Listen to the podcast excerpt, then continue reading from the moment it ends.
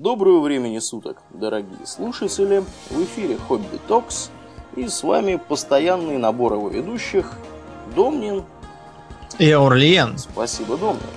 Ну, я извиняюсь сразу за некоторое качество моего звучания, потому что я тут немного приболел. Вот. Но, тем не менее, несмотря на это, желание поделиться кое-какой информацией было настолько сильно, что я решил все-таки предпринять героические усилия и э, поговорить примерно это к на час э, по поводу того, где я побывал, э, что я видел, в то время как Домнин рассказывал про Перл-Харбор. Вот. Между прочим, интересный рассказ. Спасибо, Домнин. Мне он очень понравился. Я с удовольствием послушал, когда вернулся. Я старался. Из своей поездки. Вот. А ездил я на греческий остров Крит. А, ездил я в отпуск. А, мне там очень понравилось. Прекрасный остров. Очень хорошо относится к русским туристам. Вот, знаешь, Еще бы. Знаешь, да, отношение к русским туристам это как к маленьким неразумным детям. Они там бухают, там ходят по крышам отеля и так далее. Им все как бы прощают, потому что, ну, это русские туристы, да, вот они приехали. И вот. без них мы протянем ноги да. Вот, на, самом, на самом деле так и есть, да. Как бы смешно это не звучало, экономика Крита, она в основном базируется на туризме. И э, те деньги, которые критяне зарабатывают за туристический сезон, а это примерно с мая, примерно по, наверное, октябрь, они на эти деньги живут целый год. Вот. И, собственно, никакой другой промышленности, там, я не знаю, ну, кроме вот, не знаю, сельского хозяйства, да, они там арбузы, я знаю, точно выращивают. И э, везде у них оливки растут, они там оливковое масло гонят и так далее, но об этом чуть попозже. Вот, кроме, кроме вот этого сельского хозяйства, да, у них никакой промышленности там нету в принципе. И весь этот остров, он, собственно, существует только за счет денег туристов, поэтому туристов там любят, туристов там э, всегда лелеют. лелеют, да, хорошо кормят, развлекают и вообще все прекрасно. Вот. А, в общем, как бы всем рекомендую, а, у кого есть такая возможность, и кто еще не бывал, рекомендую рассмотреть вариант э, провести отпуск на Крите. Это... Ну вот, я думаю, что многие у нас э, и слушатели проводили отпуск вообще в Греции. Скажи да. нам, а по сравнению с материковой Грецией, Крит чем выделяется? Чем выделяется Крит? Значит, по сравнению с материковой Грецией. Первое, что видят люди, имеющие небольшую языковую подготовку в части греческого языка, это то, как критяне говорят на греческом. Вообще, конечно, критяне э, это они, несмотря на то, что они входят э, как бы в состав греческого народа, да, и несмотря на то, что Крит считается частью Греции, и критяне всегда себя считали частью Греции, отличия есть. Э, во-первых, критяне более загорелые. Не знаю почему, видимо, они просто южнее живут, вот, больше времени проходят на природе, проводят на природе и так далее. Вот. Во-вторых, там у них значит, особенности характера национального заключаются в том, что они э, всегда независимые, такие вот гордые и э, с ненавистью относятся к любым попыткам как-то их там завоевать или ущемить их права. Вот. Ну, как бы туристов все равно они любят, потому что туристы там не пытаются не их захватить. Еще. Да. Вот. Э, показательная история какая? Критяне, вот, Домнин, ты, может, удивишься, критяне считают, что они спасли Советский Союз во время Второй мировой войны. Знаешь почему? А, Критская операция? Полагаю, что да. Если ты имеешь в виду высадку 4000 парашютистов, да. Э, вот, да, это, это она. Значит, э, как бы, вот как нам рассказывал Гид, значит, почему критяне так считают? Гитлер, когда э, значит, задумывался о завоевании, так сказать, завоеваниях на Востоке, когда он, так сказать, дошло когда до дела, он решил завоевать Крит при помощи воздушного десанта.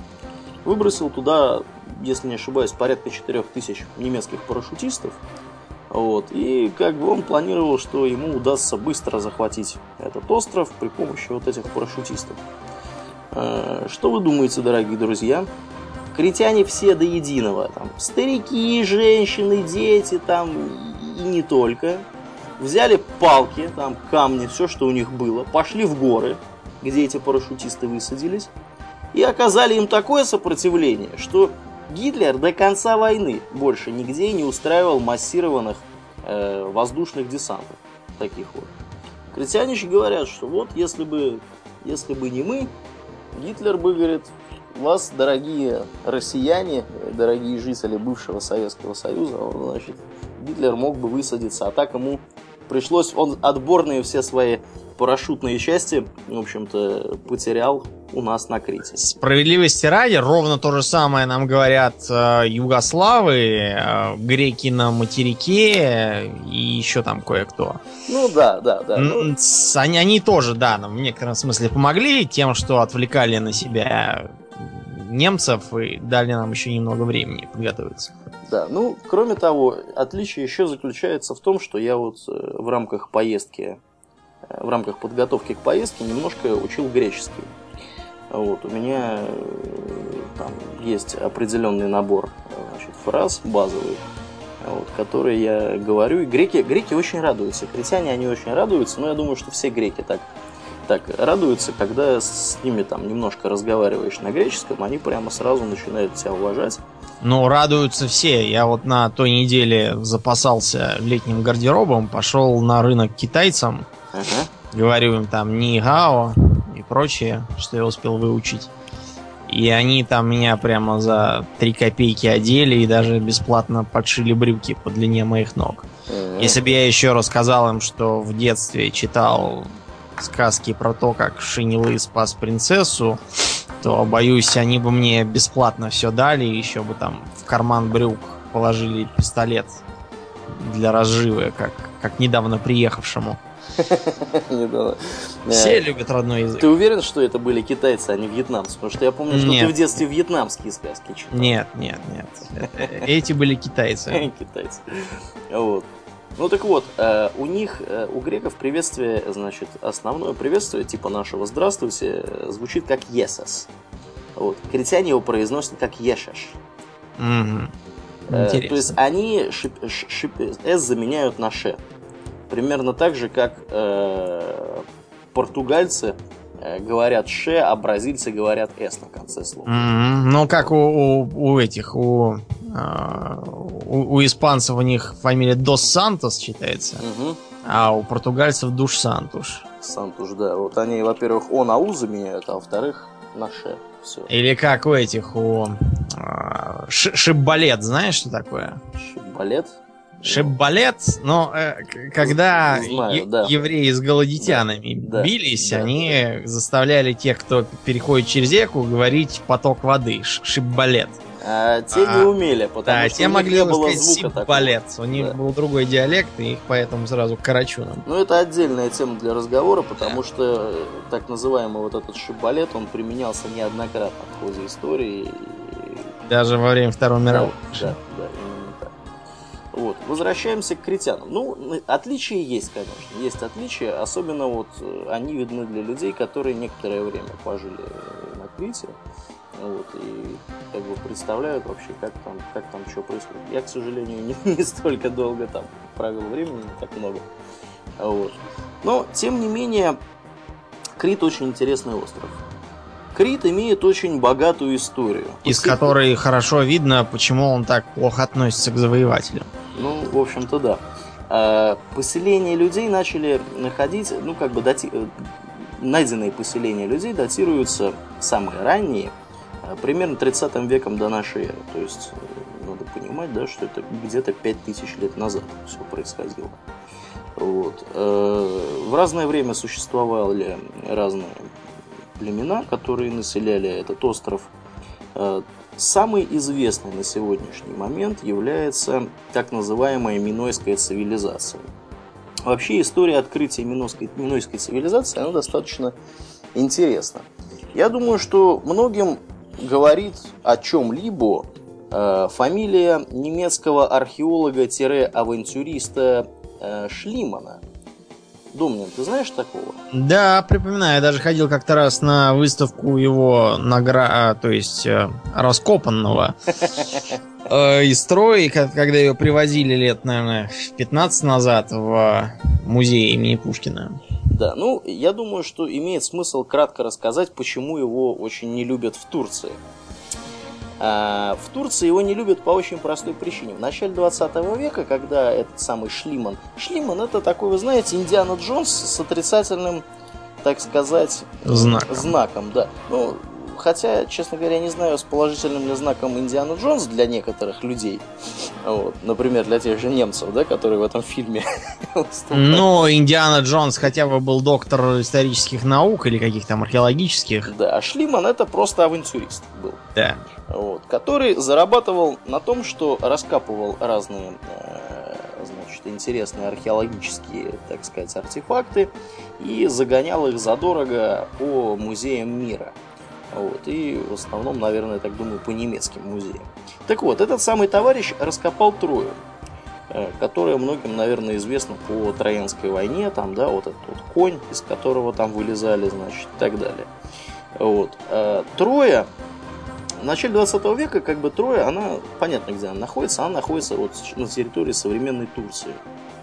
Вообще, надо сказать, что э, греческий мир, как он был в, в древние времена, он включал в себя и, Турцию, и Италию, и еще там много чего. В Турции на данный момент, наверное, самое большое количество греческих развалин. Ну, навер... наверное, да. Потому... Ну, это вот Анатолия, да, так называемая. Да. Э, действительно, как бы греки, они селились по побережью, потому что они, в общем-то, я так понимаю, были сведущие в мореходных ну, искусствах. Ну, они, скажем так, талассократический народ, да. то есть они любят море, и больше, чем на месяц пути от моря они уходить никогда не любили. Вот. Ну, собственно, поэтому они расселились вокруг Эгейского моря и даже вот дальше. Собственно, как бы Анатолия – это э, восточное побережье, собственно, самого Эгейского моря, где Троя находилась. Так вот, этот самый Шлиман, когда раскапывал Трою, обнаружил среди прочих артефактов. Э, таинственные, если не ошибаюсь, там были какие-то то ли печатки, то ли какие-то такие вот штуки, которыми оставляли оттиск на э, то ли на воске, то ли на глине, то ли на чем-то таком. И вот эти вот штуковины, которые он нашел, они были совсем небольшие. Вот. Они не подходили ни под как бы не вписывались ни в одну из существ из открытых и известных на тот момент древних культур. Э, в связи с этим он предположил, что, наверное, имеет место быть, э, значит, что это артефакты какой-то цивилизации, которая еще неизвестна. Он стал изучать вопрос, и э, через несколько лет его поиски привели его на остров Крит, в окрестности города Ираклион, где, собственно, сейчас находится Кносский дворец – вот, основной памятник минойской цивилизации. Надо сказать, что Шлиман вообще был крайне неортодоксален в э, выборе места раскопок. То есть на Гессарлыкский холм, под которым он нашел Трою, он поехал чисто на бум, вроде как там Гомер говорил, что где-то там, ну, значит, там и будем копать. Да. Так что и на Крит его привела примерно такая же идея. Ну, я так понимаю, что действительно, да, тут изрядная была доля везения в этом. Э, как вот нам имел удовольствие рассказать наш гид, э, этот самый Шлиман походил, побродил э, по местным, так сказать, поселениям, которые там горные пастухи, значит, обитали вокруг этого места – и стал расспрашивать людей, не встречали ли они где-нибудь в горах или где-нибудь там еще поблизости вот такие вот штуковины. Показывал то, что он нашел второе. Э, ему быстро сказали, что да, действительно, такие штуки тут иногда попадаются, и указали примерно на холм, где, собственно говоря, они встречаются чаще всего. Шлиман э, туда прибыл, быстро понял, что там что-то есть, но поскольку Крит на тот момент принадлежал Турции, а вот, ему не удалось получить разрешение на раскопку э, этого э, в общем-то, холма. По какой причине? Турки, помня, как он обошелся с ними втрое, и вот. как он обошелся с сокровищами, которые он оттуда повез чуть ли там. Да, вот.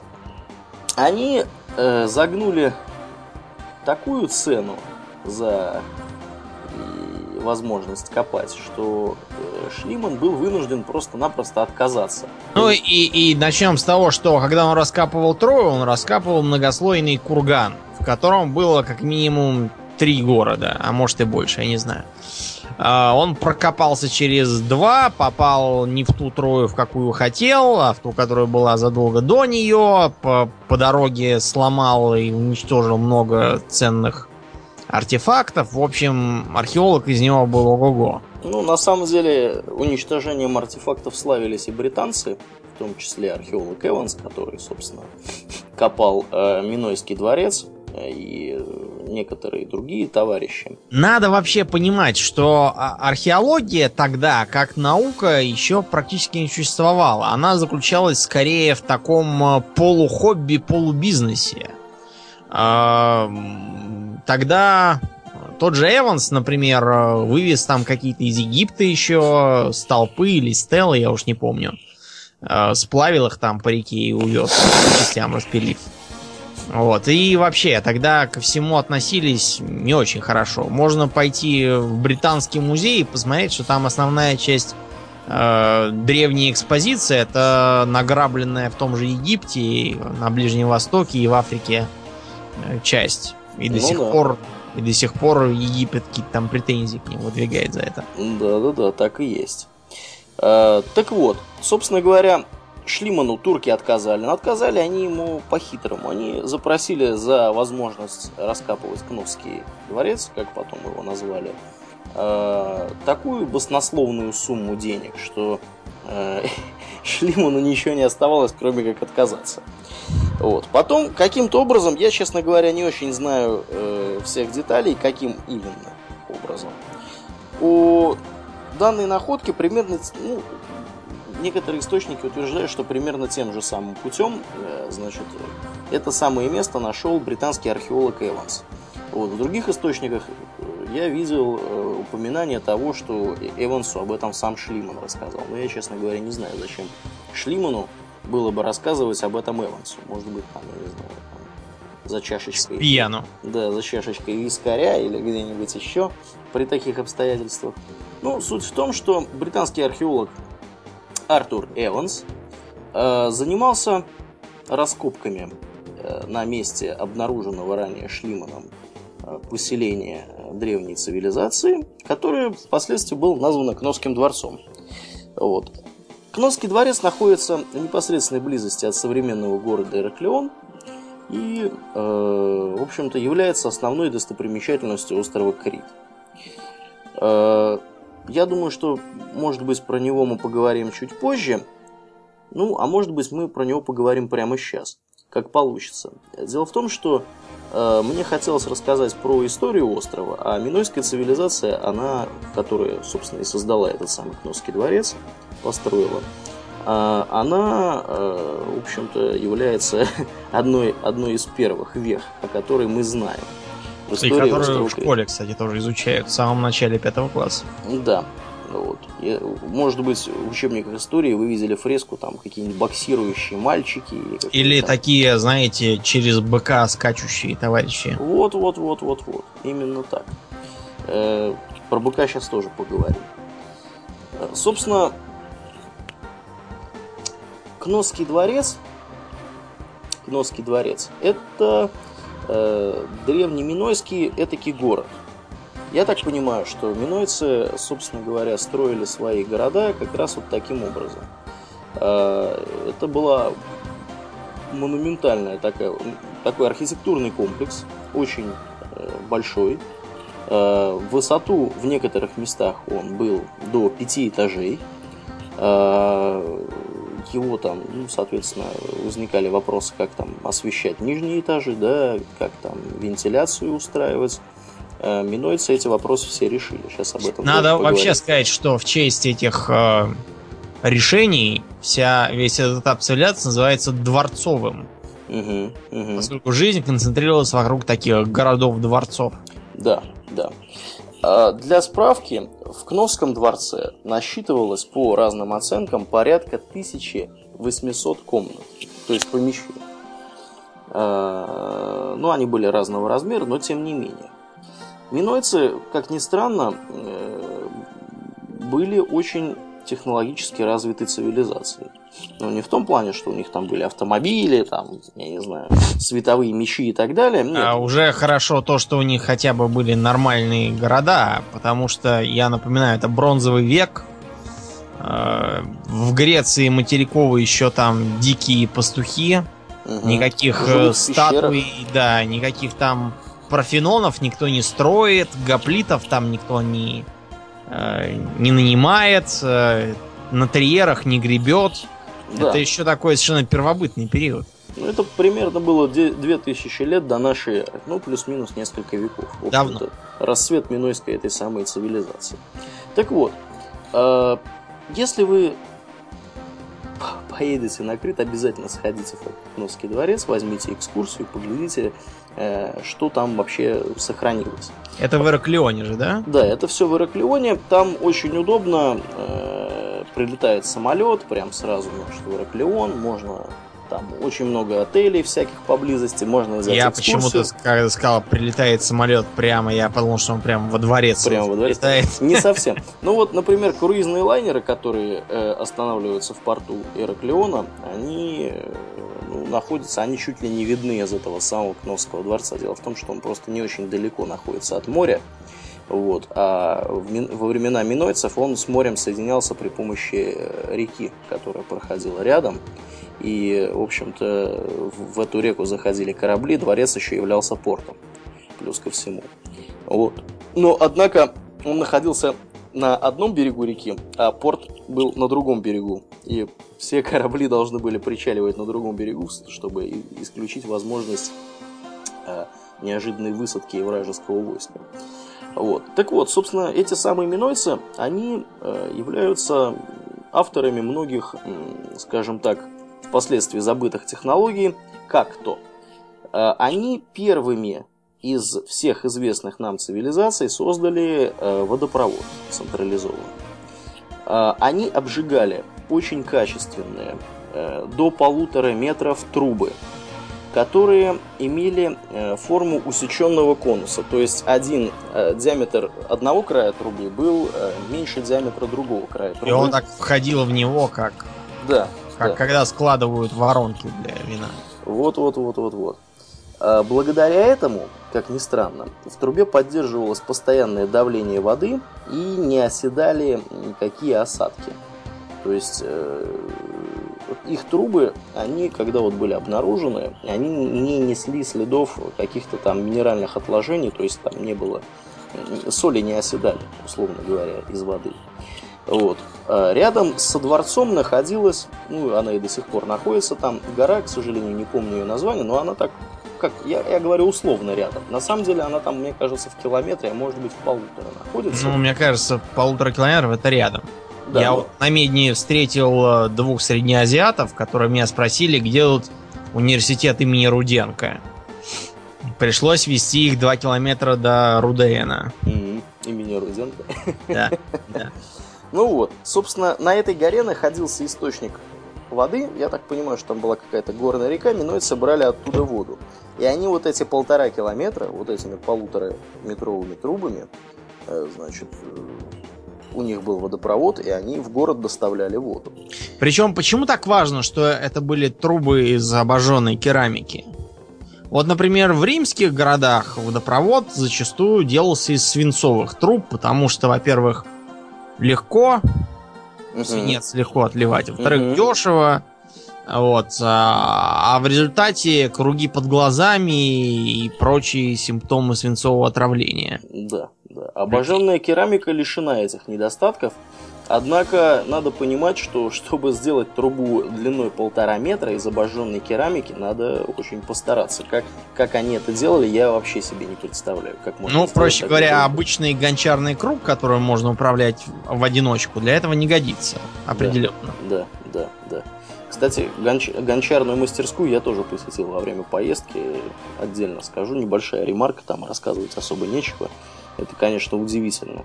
Э, мастер берет кусок глины, шмякает его со всего размаху в центр этого круга, и буквально через доли секунды у него уже в руках чашка какая-нибудь, да, или ваза, или еще что-то такое.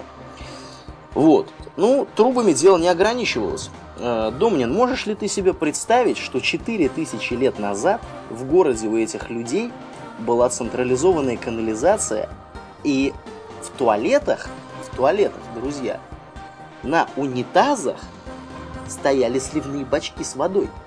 Вы себе это представляете? Я себе вообще этого не представляю. Интересно. То есть они смывали свои, так сказать, отходы жизнедеятельности из унитаза водой.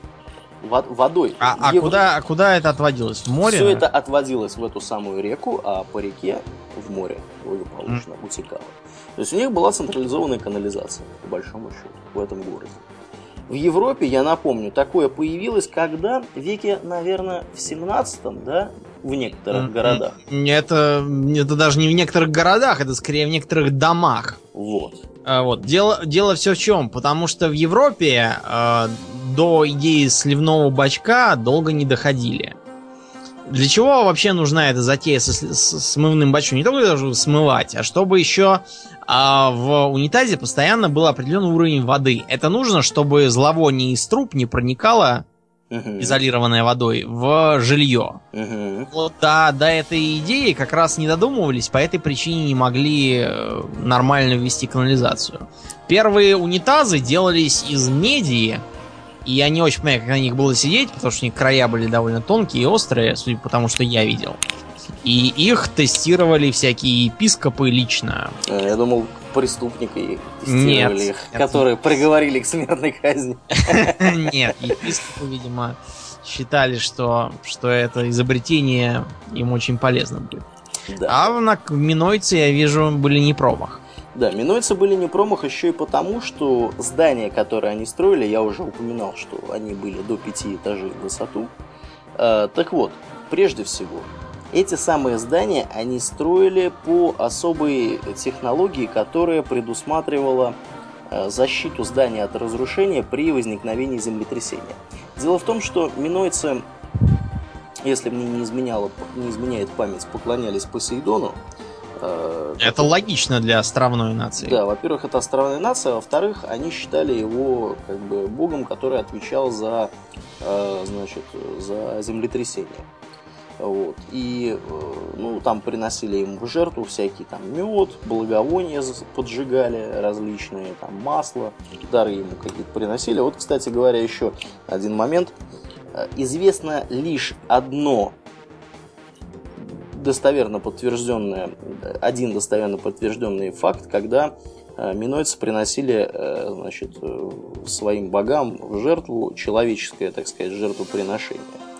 Вот. Э, оно, по-моему, то ли в 19 то ли, то ли в начале 20 века, глубоко в горах, там вот неподалеку от Кносского дворца, при исходе землетрясения, как я понимаю, было обнаружено, э, было обнаружен, был обнаружен храм. Я, к сожалению, не помню, кому он был посвящен. И э, в этом храме, при входе в этот храм был обнаружен скелет женщины, которую раздавило каменной плитой. Видимо, она пыталась спастись во время землетрясения из этого храма, который находился в пещере в горе, и ее завалило. А внутри была обнаружена камера, в которой находился мужчина, э, жрец, то есть, ну, это был тоже понятно, это были скелеты, а на алтаре лежал, э, значит, скелет там, юноши, которого, который был убит при помощи там ножа. На, ну, даже не ножа, а такого вот здорового, ну здорового ножа, скажем так, почти меча. Вот, ритуального такого кинжала, Надо вам сказать бы... просто, что в тот период между ножом и мечом разница была такая, скорее, философская. Дело в том, что э, меч в более или менее европейский, европейском регионе появился из Египта, где он был скорее переработанным серпом. А те, кто читал «Песнь льда и пламени» или смотрел «Игру престолов», могут вспомнить, что там есть такая вещь, как арах у кочевников Дотраки. Угу. Такой серповидный меч. Вот это как раз египетский. И этот, э, как его, Хопеш, как они его называли, он к грекам перешел под названием Копис. И представлял собой такой изогнутый, вроде современного кукри. Угу. Чуть по поплавнее. Ну и дальше. У греков э, мечи были скорее большими ножами. Можно вспомнить Махайру, которая чисто как современная мачете. Вот. И позже коротенькие мечи, которыми пользовались гоплиты, если теряли копье. Так что у греков длинный меч был не в почете. Ну, Они да, да. Все, все, все пользовались большими ножами скорее. Ну и потом все-таки длинный меч, он нужен для того, чтобы рубить доспех человека. И, и рубить с коня. Да, и рубить с коня. А, ни того, ни другого у греков не было. Да, абсолютно верно. Вот. Ну, я немножко отвлекся на человеческое жертвоприношение. Э, это было очень редким явлением, повторюсь. Другие народы, кстати говоря, этим не брезговали совершенно. Так вот, а, собственно, здания, которые строили минойцы, являлись очень сейсмоустойчивыми, как я уже сказал. А, дело в том, что это достигалось при помощи вставок здоровых таких вот балок из кипариса, если не ошибаюсь.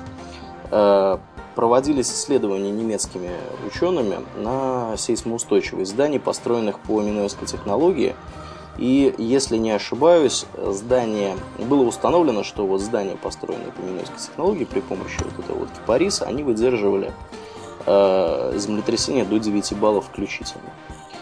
То обстоятельство, что Кносский дворец был, разру... был обнаружен в разрушенном состоянии, говорит о том, что землетрясение, которое его разрушило, было силой 1 из 12 баллов. Что интересно, в этом дворце не найдено было ни одного трупа. Да. То есть из него успели, видимо, убежать, потому что рушился он долго. Видимо, да. А, дело в том, что, э, скорее всего, землетрясение происходило э, в течение определенного времени, а Э, особенность вот этих кипарисовых балок и вообще зданий, построенных при помощи вот этой технологии строительства зданий, заключается в том, что при толчках небольшой величины конструкция не обрушается, а просто деформируется. И как бы можно, можно из этого здания выйти, условно говоря, если произошли какие-то подземные толчки и в него уже не возвращаться. Скорее всего, это и произошло.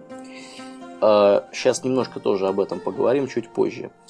Кроме того, э, представьте себе пятиэтажный дом, да, у которого нету, которому пристроено слева, справа, сзади, спереди э, еще по такому же пятиэтажному дому. Окон нет. Как его освещать? Э, Минойцы решали эту проблему очень просто. Они строили световые колодцы. Это такие были выпирающие вверх Э, небольшие пристроечки, которые имели либо застекленный, либо из бычьего жира. Ну, я, честно говоря, сомневаюсь, что у них было стекло на тот момент времени, но чем черт не шутит, может быть и было. А, может быть, слюда была какая-то, да, такая вот прозрачная. Так вот, они строили так называемые световые колодцы. Вот при помощи вот этой вот, э, вот этой небольшой постройки с окнами свет попадал внутрь здания, а далее распределялся при помощи системы медных зеркал по помещениям, которые окон не имели. Благодаря этому они имели возможность освещать внутренние помещения своего дворца э, ну, может быть, вы спросите, да, а почему бы, собственно, вот у них там было оливковое, а, оливу, значит, они выращивали оливковое масло, почему было бы не жечь оливковое масло внутри дворца, чтобы там, освещать все это дело факелами или еще чем-то? Думаю, почему нельзя так сделать? Оливковое масло почему жечь нельзя? А... Почему вообще ничего жечь нельзя в закрытом а... помещении? Потому что будет копоть, все почернеет, как не знаю что, и будет угарный газ, и вот. все кашлять и... Именно так, именно так. Вот, собственно, поэтому они этого и не делают, чтобы не задохнуться там, да не помереть к ядрене фене. Вот. Вот, собственно, давайте на минутку задумаемся, да, если сегодня вдруг у нас отключат электричество, пропадет газ, да, там нефть, перестанет течь по трубопроводу, что произойдет? Коллапс. Коллапс произойдет, все, конец. А для минойцев, как бы, они вообще ничего не заметили бы, если бы это случилось. То есть это была очень самодостаточная и такая вот технологически продвинутая цивилизация. А по поводу того, в каком состоянии был обнаружен Кносский дворец. Дело в том, что мы знаем практически наверняка, что э, в определенный момент своей истории минойцы столкнулись с тем, что э, их дворец был, их вообще здание, их цивилизация, почему она исчезла, да? Э, ну, доподлинно неизвестно, почему конкретно они Есть делись. теории. Да. Ну, давай, говори потом по теории. Угу.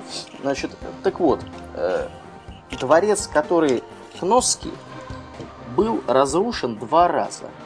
Э, первый раз он был восстановлен, а второй раз его, видимо, решили не восстанавливать, а просто покинуть. Кто мог разрушить такой дворец? Ну, здесь все очень просто. В 120 примерно километрах к северу от Крита находится э, остров Санторини, про который, может быть, мы сегодня тоже успеем поговорить.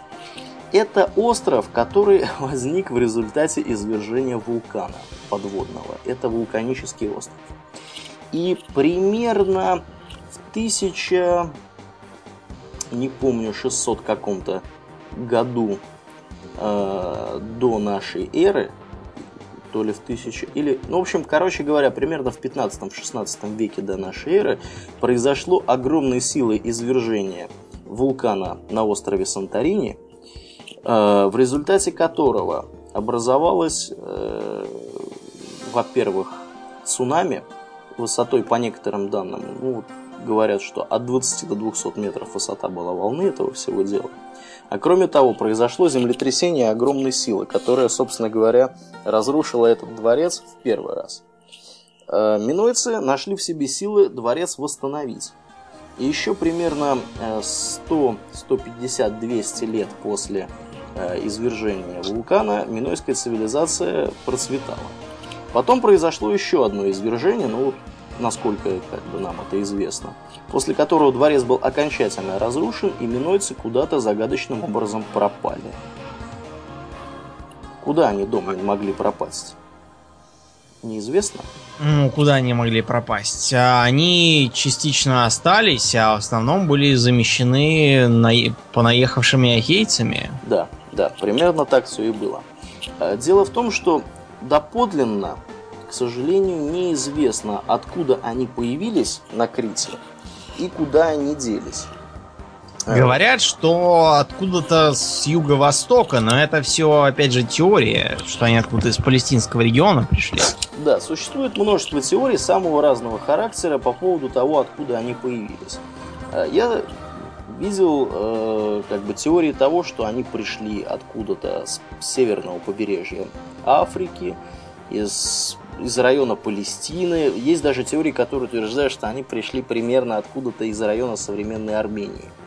В пользу этой гипотезы э, значит, приводится тот факт, что на, известной, на известном изображении минойских женщин, про которые, кстати, тоже, может быть, мы сейчас поговорим э, отдельно, э, на известном изображении вот этих самых минойских женщин, они очень похожи на, на армян армянок, скажем так. То есть у них характерный такой профиль.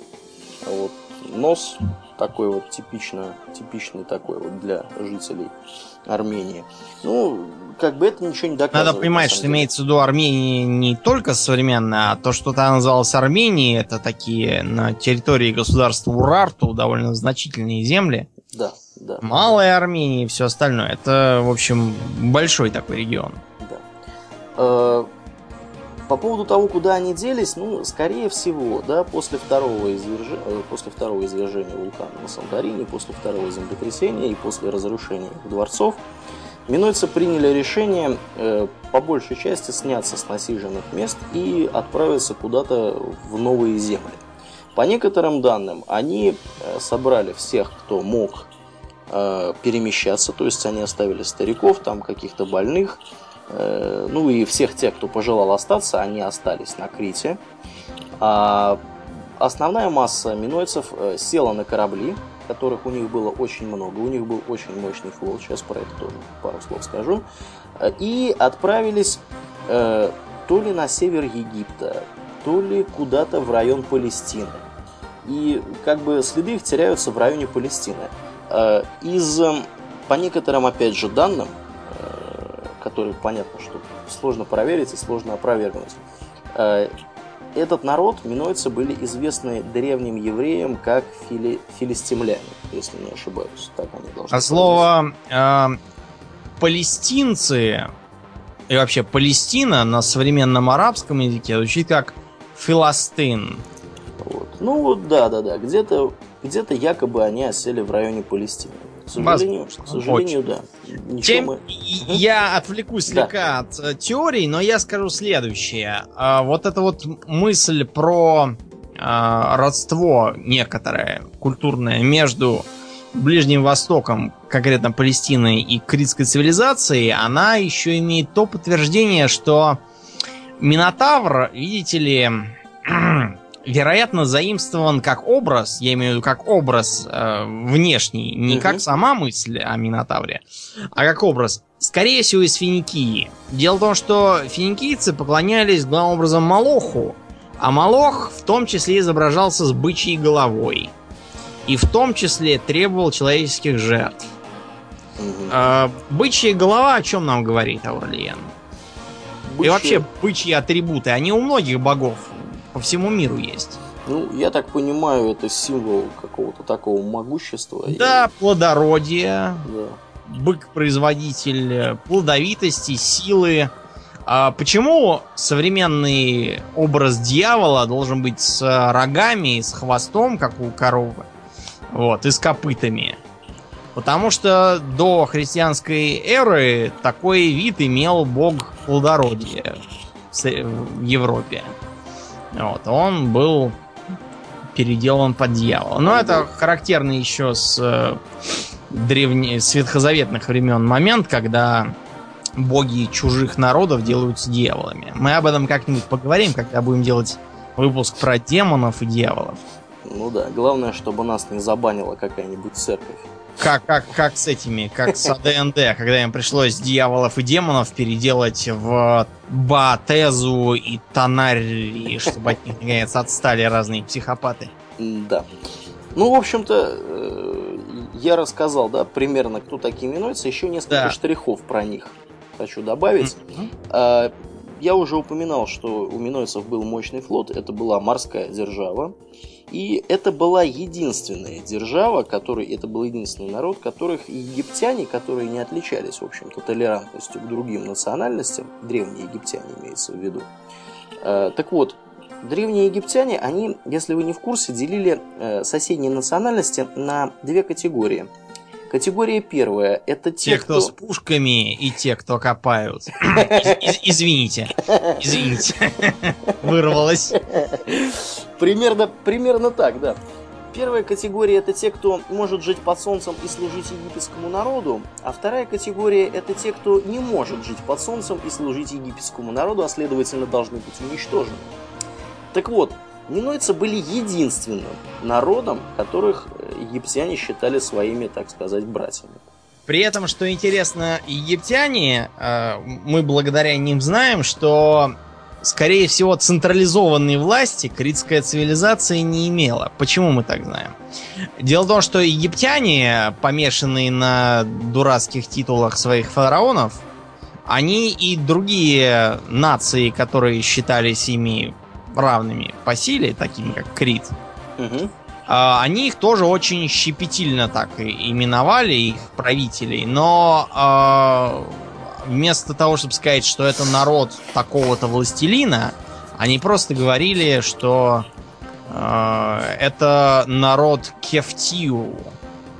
Угу. И все.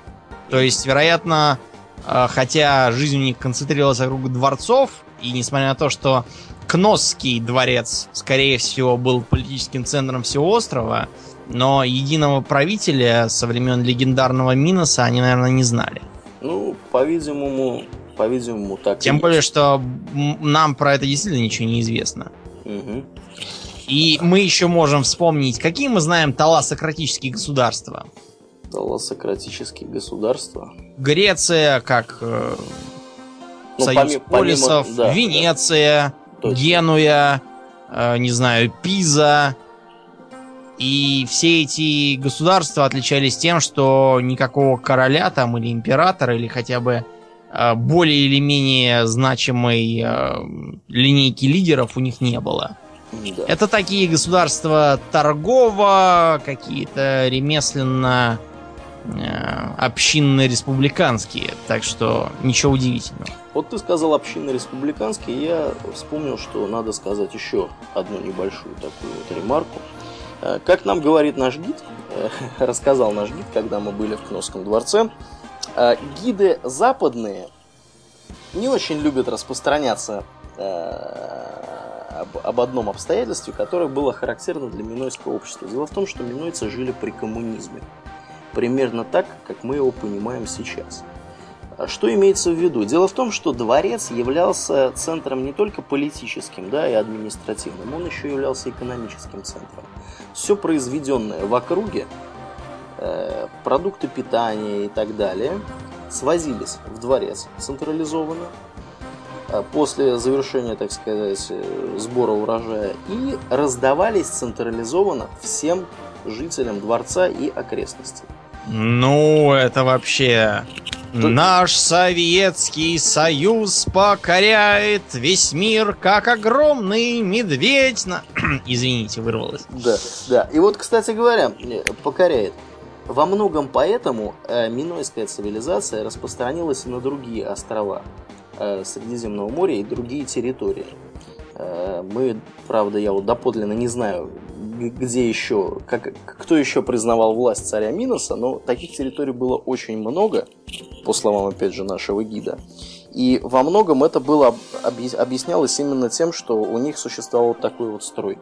Да. Ну, такой комму- ну, мы, мы не будем, в общем-то, удивляться, поскольку централизованное планирование, оно часто бывает э, гораздо эффективнее, чем э, бестолковые попытки ждать, пока там да. Невидимая рука рынка сперва уморит полстраны, а потом другая половина приспособится как-то. Вот, это, это, это не наш метод, так сказать. Идея Раз равенства... Вспомнили да, старика да. Миноса. Да, да. Про Минотавра хочешь поговорить? Нет, я Нет? хочу сперва про самого Миноса. Минотавр подождет. Минотавр подождет? Да. А, я не очень знаю, э, что ты хочешь сказать про старика Миноса. Я хочу еще пару слов сказать вообще про то, как, как они там жили. А, дело в том, что э, в, э, в Минойском обществе было что-то вроде матриархата. Дело в, ну, как бы не совсем матриархат, но об этом идут споры среди ученых и археологов, и всяких антропологов и так далее. Тем не менее, женщины занимали в этом обществе если не сказать, привилегиров... если не сказать привилегированное, по крайней мере, равное положение с мужчинами. В этом говорят многие обстоятельства и то, как женщины изображались на картинах. Кстати, ты знаешь, как женщины минойские изображались на картинах, Нет, в отличие от мужчин? Дело в том, что у них много было э, всяких... Вообще талантливые были ребята. Э, рисовали э, людей на стенах. Да, вот граффити у них такое было. Ну, не граффити, они дворец так украшали. Много было фресок. Э, в Кносском дворце восстановлены некоторые фрески. Вот вообще, на самом деле, друзья, все, что вы увидите в Кносском дворце, если вы окажетесь внутри, это практически все новодел. Это восстановлено было британцами. И как бы э, частично, да, просто какие-то кусочки, там некоторые колонны они восстановили. При вот. этом, э, при этом говорят, что, скажем так, многое из того, что они восстановили, они придумали сами. Да, да, да, есть такое дело. Не восстановили. Но, тем не менее, фрески которые там восстановлены, они примерно выглядели действительно так, как они там изображены.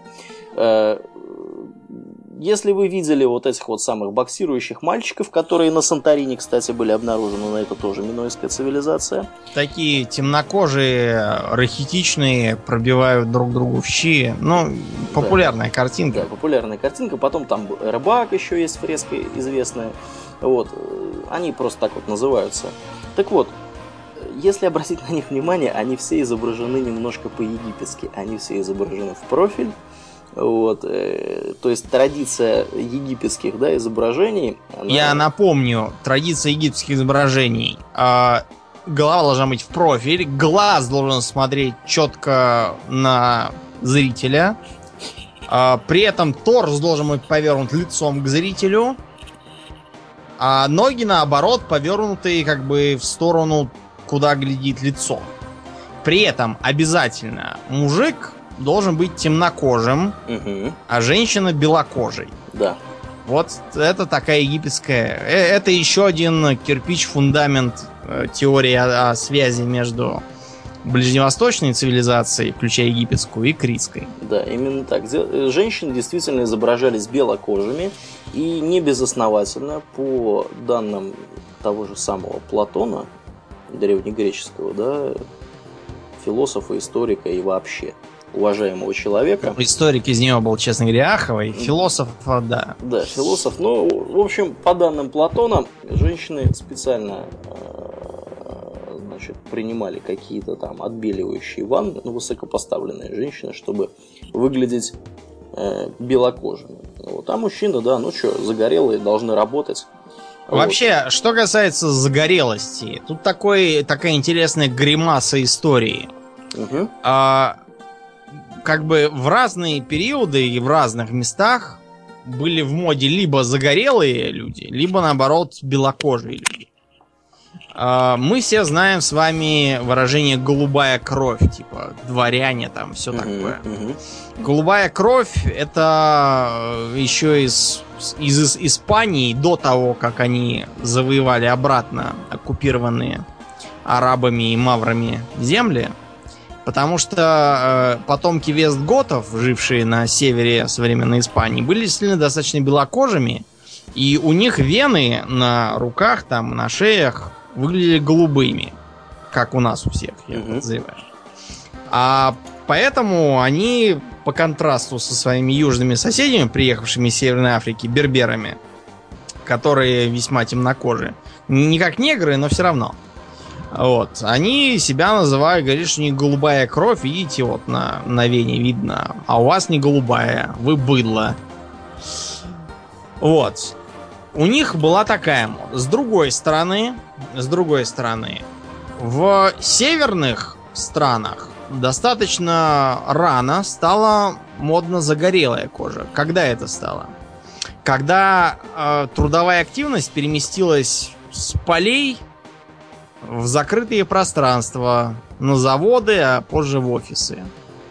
То есть изначально было как? Э, быдло горбатится в поле, поэтому оно загорелое и темнокожее. А приличные люди сидят в замке, и поэтому они бледные. Ну да. Потом стало наоборот. Быдло сидит на заводе или в офисе, а нормальные люди поехали куда-нибудь на... Играть в гольф. Да, и загорают. Ага. И поэтому бледный, наоборот, значит, что ты тупой офисный планктон, который не может поехать в Египет. И Да, загореть да. там. Ну вот у них такая вот была идея. При поэтому- этом, что интересно, до сих пор у некоторых в Средней Азии, как бы в 80-е еще годы, когда э, граждане из э, РСФСР приезжали в Среднюю Азию и начинали там загорать, э, их коллеги местные говорили им, ты что делаешь? Ты же будешь черный, ты что, дурак? Да. И одевали их в халаты. Ну да, и, Махровые, говорили, и они, дав- они- давали они им понимали, чай. потому что у них там солнце-то везде, и поэтому наоборот, кто, кто слишком черный, значит, тот на улице метет улицу. Да. Ну, у всех Вот культурная традиция разная. Да. И культурная традиция минойцев, кстати говоря, предполагала, что вот ты знаешь, Домнин, что э, минойцы за супружескую измену наказывали только мужчин. Я слыхал об этом, но я не знаю почему. Ну, потому что у них был матриархат. Караул, сексизм. Вот так вот. Вот. Мы достоверно не знаем, как именно их наказывали, но по слухам э, наказывали таким образом, что второй раз уже было неповадно ходить налево. А, Что-то я не хочу знать, как наказывали в таком случае. Вот. Ну, тем не менее. Вот. А какие у них были развлечения? Вот как ты думаешь, как вот они развлекались у себя в своей минойщине? Я подозреваю, что у них была церемония с э, играми с быком, что-то типа предков современной кориды. Да, именно так. Но, однако, в отличие от современной кориды в Испании, да, где бык э, в итоге убивается, напомню. Если... Изредка бывает так, что не убивается, но, честно говоря, шансы у быка фиговые. Да, шансы у быка фиговые, у, ш... у быка нормальные шансы кого-нибудь забодать перед этим, но, к сожалению, его, скорее всего, все равно съедят. Если бык забодал, то ему все, ему кирдык вне зависимости от Ага, да, Вот если бык никого не забодал, но каким-то образом а, все облажались и не сумели его зарезать, то тогда ему есть шанс уйти То на есть, как пенсию. бы, а, с, с точки зрения быка ему нужно быть таким хитрым и вертлявым, как дьявол. Да, Так с точки зрения ему нужно действительно стрейфиться и крутиться как дьявол, Да, да, чтобы да. как-нибудь дожить до конца, и тогда зрители заорут, оставьте его в живых, тогда его мало того, что его отправят на пенсию, так ему еще и а он будет производителем, Мгм. то есть ему еще и телок подгонят в прямом смысле. Да, это вообще Вот, крутяк. и, он- и- и его больше никогда ни на какую кориду не позовут. Но вот если он кого-то там замочил, то боюсь, все быть, ему. Быть ему котлетой. Быть ему котлеты, причем котлеты не просто, а котлеты, которые для бедных. Есть у них там в Испании бомжи, которые кормятся вокруг стадионов. Мгм. Потому что быка зарезанного дают им. Да, ну вот у минойцев все было не так кровожадно. Они как делали? Они шли в лес, где пасся бык, ловили этого быка, э, значит, приводили его на свой вот этот стадион, или где там они устраивали эти соревнования, а дальше начинали проделывать с ним всякие акробатические трюки. То есть у них была задача не убить быка, да, там, или А не убиться самим. не убиться самим, да, в результате своих, так сказать, Трюков. трюков этих. Вот. На известной картине, где э, изображены три минойца, да, там Я ее сейчас попробую скинуть в группу. две э, женщины, если не ошибаюсь, и мужчина, который как раз через быка перепрыгивает.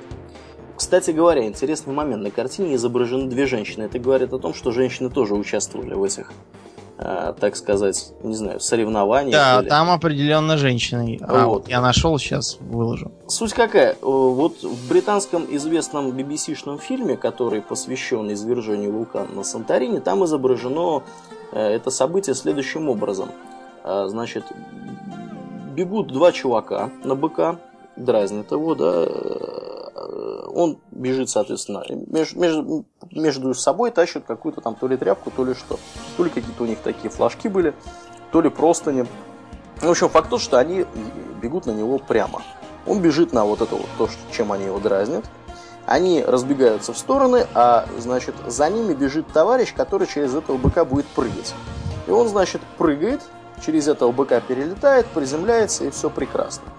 Вот. У минойцев нарисовано вот на картине все-таки немножко по-другому. Я так понял, что э, они, э, в общем-то, подвисали у, у этого быка на рогах. То есть я так понимаю, что быки были с рогами с огромными. Да, ну а, э, это и даже сейчас есть такие фенотипы бык- быков. Я, когда рассказывал про Дикий Запад, Мгм. упоминал техасских лонгхорнов. Так вот, у них рога ого можно подтягиваться. Да. Так Видимо- что критяны, видимо, были такие же. Видимо, были такие же у них сам- самые быки. Да, я вижу, кстати говоря. Это та самая фреска. Вот.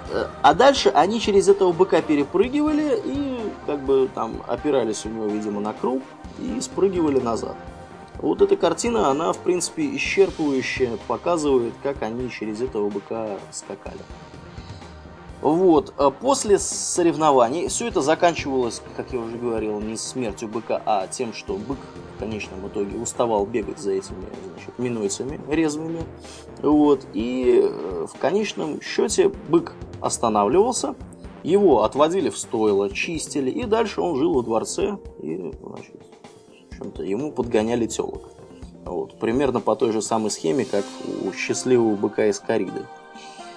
Так что вот так вот, они вот такие вот были ребята интересные. И, вероятно, вс- ну, даже невероятно, а определенно все это легло в основу грядущего мифа о Минотавре. Да, миф о Минотавре. Давайте поговорим о Минотавре. Бытует мнение, что Кносский дворец является местом, где находился знаменитый лабиринт, в котором э, афинский царевич Тисей при помощи нити, э, данной ему э, Но на самом дочерью... деле при помощи э, при помощи физической силы или дубины, смотря по некоторым фрескам, вот они ему потом уже, когда он вышел оттуда. Давай сначала начнем. Началось все с того, что критский легендарный правитель Минос, он же Миной в некоторых вариантах, э, своего сына потерял. Потерял он из-за афинян это все афинский миф чисто. То есть не спартанский там какой-нибудь, а афинский. Да. Вот. Э, потерял по разным версиям по-разному. Либо они его просто зарезали, либо он его отправил туда студентам, ну, а они его не уберегли. В общем, факт то, что суть, помер. Да, суть, суть в том, что он отправил его в Афины, а в Афинах он загнулся. Да. В общем, за такие дела на Афины был наложен штраф ну, надо понимать, почему, собственно, на Афины был наложен штраф, потому что э, кто такие были Афины и кто был такой царь был Минус. Так, такой, такой, такой был то дикий, дикая такая деревня с да, да, да, дубинами и, не знаю, с, с набедренными повязками ту эпоху. Никаких там гоплитов э, не было и парфенонов, парфенонов тоже. тоже, да, не было. Вот. И нужно было отправлять э, заложников, вероятно. Да, с разной степенью, так сказать, с разной степенью чистоты. По некоторым данным раз в год, по некоторым данным раз в 5 или раз в 7 лет. Ну, в общем, Да, то, дело в том, что это все базирует части на Гомере, а Гомер очень э, философски подходил к этим. Он говорил, что раз в 9 лет, а на самом деле это надо было считать как 8 лет, потому что как-то они там считали времена. Вот, например, Олимпиада должна была быть теоретически каждые 5 лет, но на самом деле была каждые 4 года. Это у греков-то был какой-то странный взгляд на даты. Вот. И э, к этому мифу приплетается другой миф о том, что жена э, Миноса э, либо из-за измен самого Миноса, либо, по другим версиям, из-за того, что Минос зажилил быка э, у Посейдона и не принес его ему в жертву, э, скажем так, решила разнообразить свою половую жизнь.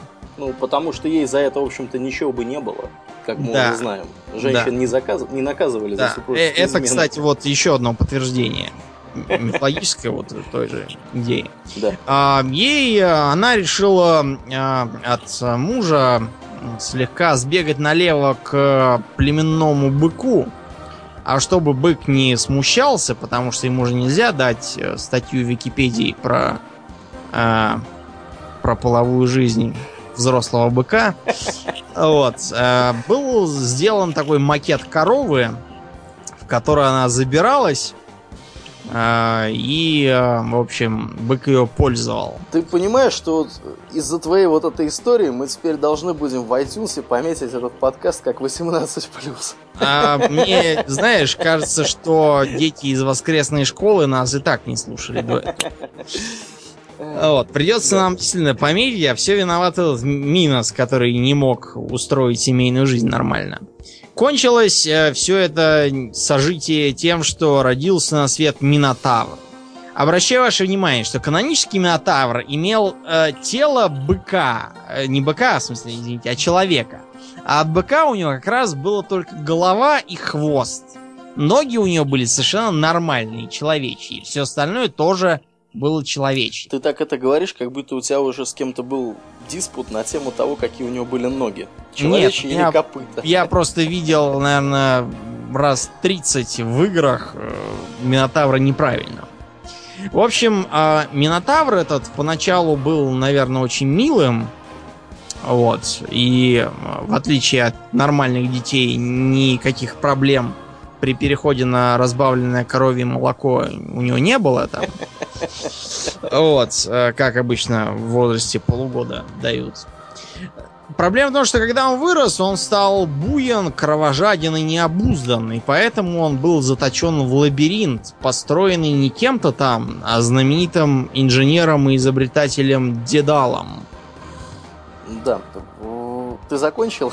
Нет, еще. Проблема Давай. в том, что этот Минотавр, вопреки всякой логике, вместо того, чтобы мирно пастись или хотя бы кушать э, хлеб политый оливковым маслом. Жрал людей, хочется? Вместо этого, да, он почему-то желал жрать людей. Я при этом не понимаю, во-первых, зачем, а во-вторых, как, поскольку у него как бы зубы не предназначены для того, чтобы жевать мясо. Вообще, у него клыков даже нет никаких. Вот, в общем, э, пришлось его сунуть в лабиринт и туда периодически пинками загонять присланных из Афин э, граждан. Да, да, да. Ну и там, я думаю, что все знают продолжение э, про то, как афинский С одной да, партии приехал специальный агент Тизей. Да, да, да. И, в общем, в результате все это закончилось тем, что Эгейское море называется Эгейским. Угу. Вот. Ну, если интересно, сейчас попозже расскажем эти мифы, но я думаю, что там на самом деле группа вот этих всяких мифов. Про... Которые все сведены в один. Да, все сведены в один, и они все про вот эту вот самую историю, там про Икара и Дедала ответвление, как там царь Минос за ними. Там. Ну, в общем, короче говоря, я вот что хотел сказать, пока ты вот это все рассказывал, я, хотел, я подумал вот о чем. Как все-таки интересно, да, разные версии, в общем-то, этих мифов, как бы, как вот реальная история, она становится мифом. Как она искажается и как она становится мифом. Это очень интересный процесс. Угу. А, вот ты рассказал историю, скажем так, миф, с мифологической точки зрения, причем мне известна там какая-то немножко более другая, э, значит, а, я какой-то, видимо, более другой миф читал, там детали отличались. Вот. А, ну, суть не в этом. Суть в том, что Интересно все-таки, что же было на самом деле, где находился этот лабиринт, и что вообще, как бы, как вообще, как вообще на Крите оказался лабиринт. Вот э, у нас был очень, очень хороший гид, который, значит, рассказывал всякие там граничащие с теорией заговора вещи интересные. Давайте я поделюсь. Дело в том, что благодаря связям минойцев с египтянами, они заимствовали у египтян, видимо, там было, вза, э, так сказать, взаимное влияние культуры, у египтян они позаимствовали на определенном этапе своего, так сказать, существования, э, видимо, какие-то религиозные обряды, которые египтяне проводили особым образом. Дело в том, что лабиринт, о котором, скорее всего, идет речь в этом мифе, он э, был создан по образу и подобию египетского лабиринта, который находился где-то э, в Египте, как ни странно, где-то в пустыне. Был выстроен, значит, египтяне этот лабиринт использовали как религиозный комплекс, они проводили какие-то религиозные обряды в лабиринте в своем. А минойцы, э, глядя на египтян, выстроили уменьшенную в 10 раз копию лабиринта – где-то неподалеку, по-видимому, от Кносского дворца, но не в самом дворце. Вот. А, и у них тоже поначалу этот лабиринт использовался как религиозное место проведения религиозных каких-то мероприятий. Со временем э, религиозность, так сказать, оттуда ушла, и это место стало местом спортивных соревнований. Значит, на этом нужно остановиться поподробнее. По некоторым данным, у царя Миноса был э, отставной военачальник, которого звали Тавр. Э, Тавр, который служит царю Минусу, Минотавр, скажем так. Вот. Э, ну, понятно, что он там назывался как-то более по-другому. И... Э, Я просто подскажу, как бы Тавр это бык. Минотавр, значит, буквально бык Миноса. Так что да, действительно так могло быть. Да, ну, военачальник был суровый и такой вот. Ему поручил, значит, отставному этому военачальнику царь Минос получил, поручил э, содержать тюрьму, управлять тюрьмой для преступников. Вот. И чтобы преступники не скучали, Тавр устроил такую забаву. Он, значит, проводил в лабиринте какие-то спортивные игры, и кто в результате этих спортивных игр побеждал, тот получал лишнюю плошку у баланды. Тот получал возможность из тюрьмы выйти и отправиться служить в дом какому-либо минойскому гражданину. Вот. Э, ну вот это из того, так сказать, как я эту историю слышал. Э, дальше э, миф, да, по, по поводу того, что у царя Миноса действительно в, Аги, в, Афинах погиб сын, И действительно, афиняне платили дань, дань людьми э, царю Минусу за это. Он, видимо, видимо, так все и было.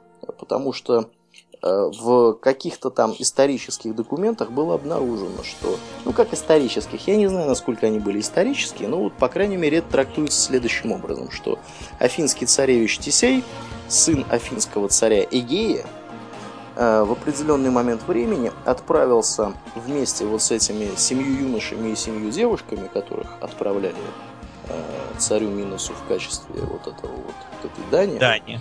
Вот. Он отправился в этот лабиринт.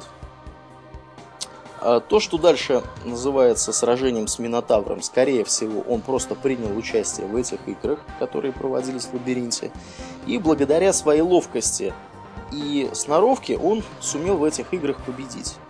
Царь Минос настолько был впечатлен его э, умениями, что отменил вообще проведение этих игр в дальнейшем – вот, и позволил, э, собственно говоря, этому Тесею вернуться назад.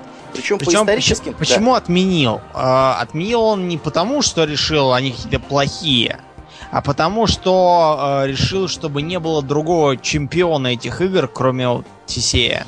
Ну, видимо, да. И я так понял, что он предложил Тесею остаться Э, ну, разумеется, в всякому нужен такой. Да, потому что, ну, все-таки парень, да, непростой. И я так понял, что Тисей остался. В Мифе он вернулся, э, значит, и Миф там красиво описывает, как он, значит, плыл назад на корабле, а у него с отцом была договоренность, что, значит, он черные паруса должен сменить на белые в признак того, что он, значит, убил Минотавра и живой, а он забыл это сделать, и царь Игей, когда увидел как возвращается корабль с черными парусами, подумал, что сын его погиб в лабиринте и сбросился со скалы в море, и с тех пор море называется Эгейским. Ну, в общем, Тесей был не дурак. Да, Тесей был не дурак, он там остался. Он остался, на самом деле, в Кносе, потому что Кнос по тем временам был э, очень очень продвинутым Столицей местом. такой. Столицей, да. Э, он в свою периферийную Афину ехать не хотел. Как в той шутке у Цианида и Счастья, где э, Элли прилетает в волшебную страну, там изумрудный город, там из Канзаса. И говорят, вот ты должна там идти по дороге из золотых кирпичей, чтобы прийти к волшебнику изумрудного города и отправиться обратно в, в этот в Канзас. И так на нее смотрит, она там уже в шезлонг так легла, там в темных очках, говорит, чё, какие, какие кирпичи? Ребят, вы серьезно? Канзас это отстой, я остаюсь здесь. Вот, ну вот так и Тизей. Вот примерно так же и Тесей. Значит, лабиринт этот находился, как я уже сказал, где-то поодаль, и в Кносском дворце вы его не найдете. Вот, поэтому людей, которые едут в Кносский дворец с тем, чтобы спросить, а где тут у вас лабиринт, где тут Минотавр ходил, ну, к сожалению, гиды вынуждены разочаровывать, говорить, что, вы знаете, это было не здесь, и все происходило несколько не так, как вы себе mm-hmm. представляете из греческих мифов. Вот, ну, я думаю, самую, так сказать, интригу мы развеяли. Да. Вот, э, давай кратенько э, расскажем э, про то, как критяне жили после минойцев. Дело в том, что э, минойская цивилизация э, сменилась микенской цивилизацией, поздняя минойская цивилизация значит, называется микенской. Это обусловлено тем, что с материка пришли греки-ахейцы. Это были неразвитые тогда еще времена. Начнем с того, что они в этом материке, они пришли с гор. То есть они такие были пастухи. Да действительно были неразвитые. Они были очень неразвитые, но они были очень такие вот боевитые, и они этих минойцев в итоге подмяли. При этом надо понимать, что минойцы не с кондачка им поддались, а в рамках коллапса бронзового века. Э, есть такая вещь, многие цивилизации бронзового века, хетская, в том числе крито-минойская, они как раз на, в конце этого века грохнулись.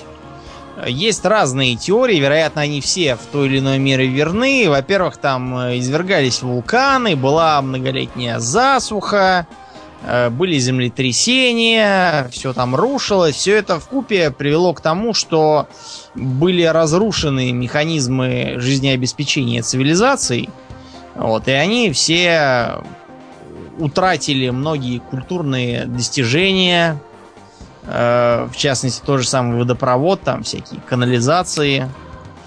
Вот. И были завоеваны менее развитыми племенами, которые этот э, коллапс не ощутили ввиду своей малоразвитости. Ну да, да. За греками пришли римляне, которые захватили, так сказать, завоевали Грецию на определенном этапе своей истории. Я, к сожалению, не помню, какие это были века. Мне кажется, что Э, это... Греки, знаешь, э, то есть... э, Третий, наверное, греки, римляне. Да, римляне завоевали после того, как они их поддержали, поддержали не самих римлян, в смысле, а поддержали понт в войне против, всякие там эти евпаторы, которые... Взяли, да. взяли их на понт. Ну, в общем, да, они, Можно они сказать. поддержали не тех. Понятно. Ну, в общем, в итоге, короче говоря, остров Крит э, стал римским. Э, я не могу сказать, что были какие-то прямо вот, что вот сейчас показывают туристам какие-то памятники римской эпохи.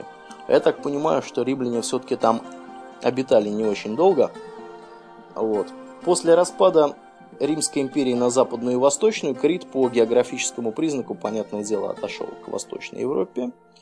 Э, В разное время его захватывали турки, потом крестоносцы, если не Потом ошибаюсь, опять там были. турки, Потом опять турки. В конечном итоге туда пришли венецианцы, если не ошибаюсь. потом опять турки. Да, да.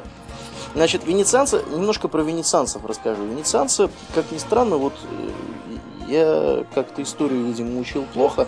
В моем представлении венецианцы это такие были чуваки, купцы, которые, значит, плавали на кораблях, торговали везде. И как бы меня всегда волновал вопрос, а что, собственно, они там в этой Венеции ели? Ты Эм, как-то неправильно историю учил, мне да, кажется. да, да, я очень неправильно. Ну, как бы не, не любил я историю почему-то в школе. Вот, она мне стала нравиться только к старшим классам, а тогда уже было Венецию поздно.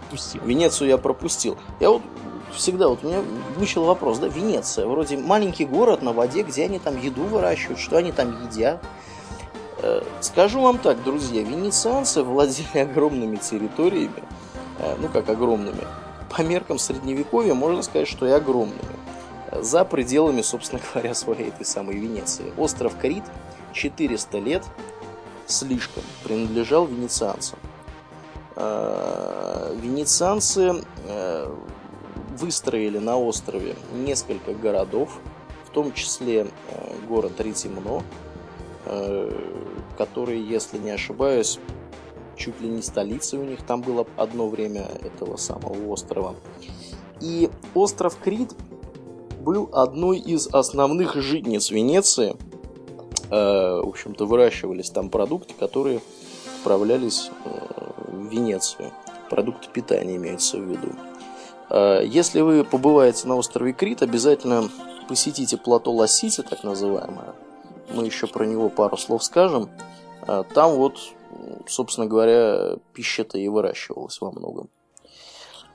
Э, Венецианцы во время своего владения, Владычества. да, владычества на острове выстроили на острове несколько крупных крепостей, которые они строили для того, чтобы оборонять остров от пиратов, которые, кстати говоря, тоже достаточно длительное время владели этим самым островом. Вот. э, То там пираты его захват, захватят, то Ну, пираты в таком смысле широком, потому что это были просто мусульмане, они действительно развернули там пиратско-рабовладельческую операцию, да. Да, и, в общем-то, одно время Крит был крупнейшим центром, так сказать, Работорговли. работорговли вот, в Европе. Ну, потом это всю лавочку прикрыли. Вот, и к концу своего, своего, так сказать, владения островом венецианцы поняли, что они, э, что турки скоро, э, в общем-то, придут на Крит, его захватят, потому что там за несколько лет до того, как турки действительно, в общем-то, организованно появились на Крите, они захватили Кипр. И, в общем-то, там устроили свои порядки. Венецианцы решили этот остров укрепить. Э, Значит, как я уже говорил, они там достаточно много крепостей построили. Наиболее известные крепости находились в том же самом Ретимно, в Ханье, если не ошибаюсь. Еще одна была крепость э, на то ли острове, то ли на полуострове Балас, куда мы, к сожалению, не попали во время нашего отпуска, потому что была плохая погода. Вот. И еще одна крепость на острове Спиналонга, где до 1957 года находился крупнейший в Европе лепрозорий. А, это небольшой такой островочек в восточной части острова. Э, ну, островочек в восточной части острова, хорошо звучит. Вот. Небольшой островочек у восточного побережья острова, где находится вот Венецианская крепость, которая этим лепрозорием и была. Сейчас туда возят экскурсии, можно там поглядеть чего куда. Вот. Ну, так вот. Развалины и развалины. Но венецианцы в конечном итоге, к сожалению, профукали Крит. Их оттуда турки выгнали, и примерно 200 с копейками лет э, островом владели турки. Турки, надо понимать, что сегодняшние турки и турки, которые были э, вот тогда, это несколько Раз. разные турки. Да. Более того, когда говорят, вот там Россия присвоивала с Турцией, она воевала не с Турцией, она воевала с Османской империей. А Османская империя это не Турция, это, я не знаю, примерно как говорить, что э, Гитлер в 41 году напал на Московское княжество.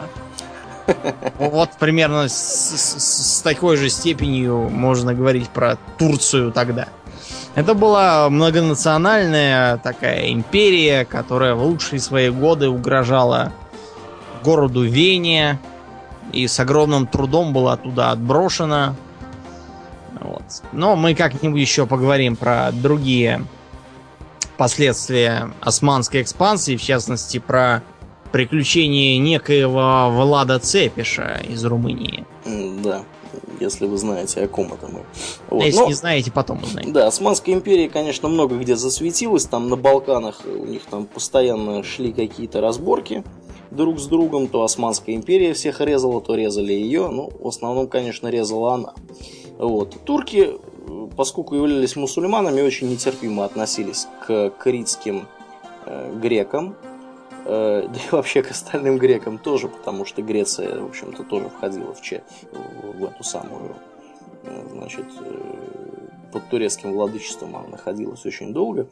Вот. Они устраивали там самый настоящий геноцид, вот, резали всех людей по поводу и без повода. В связи с этим греки лютой ненавистью ненавидят этих турков. И если турки сейчас там каким-то образом оказываются в Греции, то им лучше, вы знаете, там поздно вечером из отеля не выходить, как бы по-турецки особо нигде не разговаривать, потому что им могут и морду набить, в общем-то. Вот. Очень, очень, очень уж их не любят. Вот. И примечательный еще какой момент. Примерно, не, даже не примерно, а ровно сто лет назад, то есть в 1913 году, а, Грец, э, Греция в своем составе наконец увидела Крит. Крит присоединился к Греции. То есть в этом году празднуется 100 лет со дня присоединения Крита к Греции. Вот. Ну, на эту тему там у них планируется какой-то референдум у критян, что вот, значит, не стоит ли нам отсоединиться и стать независимым критом. Ну, никуда они не отсоединятся, никуда они не денутся, скорее всего. Вот. Будет это греческой территорией потому что они всегда, в общем-то, к этим грекам стремились. Я не знаю, кто там у них такие сепаратистские мысли поддерживает. Видимо, те же, кто поддерживает сепаратистские мысли на Корсике. На Корсике, если что, вы там скажете, они все говорят, вот, французы там гнусные оккупанты, при этом они все говорят про каких-то других французов, то есть не про тех, которые там у них живут, не тех, которые приезжают с материка, угу. а про каких-то вымышленных французов. Вымышленные французы. Ну, на самом деле, про Корсику тут отдельный разговор, там несколько сменилось народностей, поэтому, поэтому да, они там могут вполне считать французов оккупантами. Вот. Но при этом, а, как бы, французы могут считать корсиканцев оккупантами своих тюрем. Потому что там почему-то сидит э, во многом корсиканская диаспора. Всяких там Маттео Фальконе. Да, и неплохо себя чувствует, наверное. Да. Вот. Ну вот, с историей Крита кратко вот так обстоят дела. Теперь давайте поговорим о том, как э, вся эта критская катавасия отразилась на современном фэнтези. О, у тебя такая тема есть. Да, в частности ну, про тех же Минотавров. Давай, давай. Про поговорим. того Минотавра мы с вами поговорили. А, при этом у многих возникает вопрос, почему в World of Warcraft э, называют таких же, в общем, существ таурами. Хороший вопрос. Да. Э, это, кстати, вплотную примыкает к такой бредне, как э, якобы сродство между минотаврами и кентаврами. Ну, потому что те тавры и эти тавр однокоренные же слова, видно. При этом граждане не понимают, что тавр значит бык, кентавр означает э, охотящийся на быков, убивающий быков. То есть просто а, охотник. А Минотавр это бык Миноса. Ни то, ни другое никакой связи с зверочеловеками не имеет. То есть, действительно, таурами называть логичнее. Буквально бычьими, быкоподобными. Ну да, да. Вот. Тем не менее, кроме как в World of Warcraft, по-моему, нигде больше Таура не называю, везде Минотавры. Но, видимо, что потому что люди привыкли.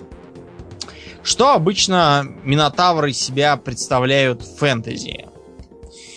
Э, варианты это может быть такое кочевое племя, которое скитается по степям.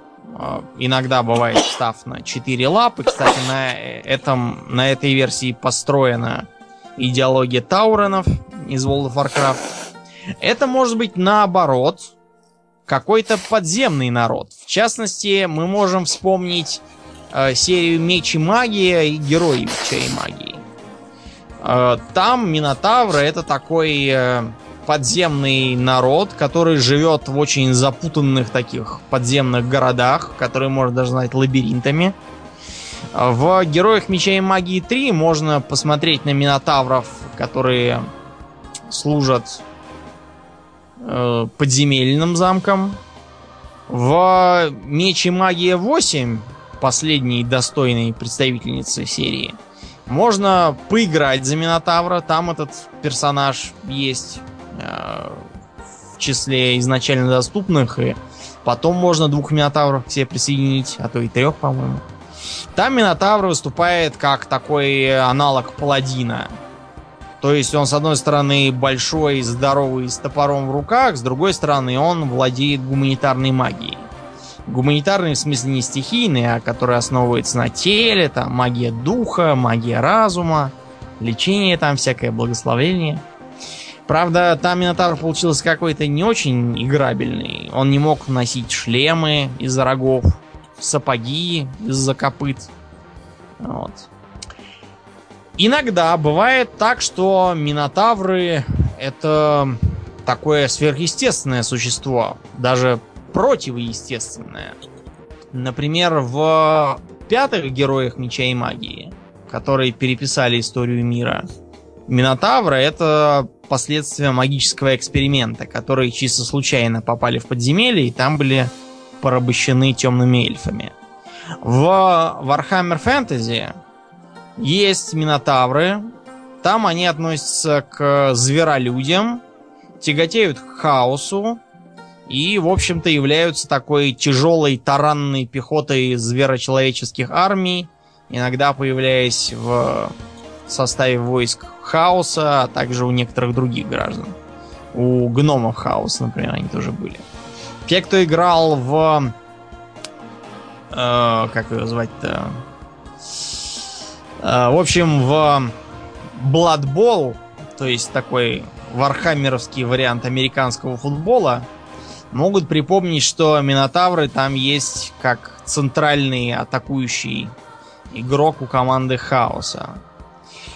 А еще Минотавры попадаются в АДНД. Мы с тобой, помнится, их даже встречали, когда играли в Neverwinter Nights, первую часть. По-моему, это было во втором во втором аддоне, где Shadows of the Unread там были минотавры.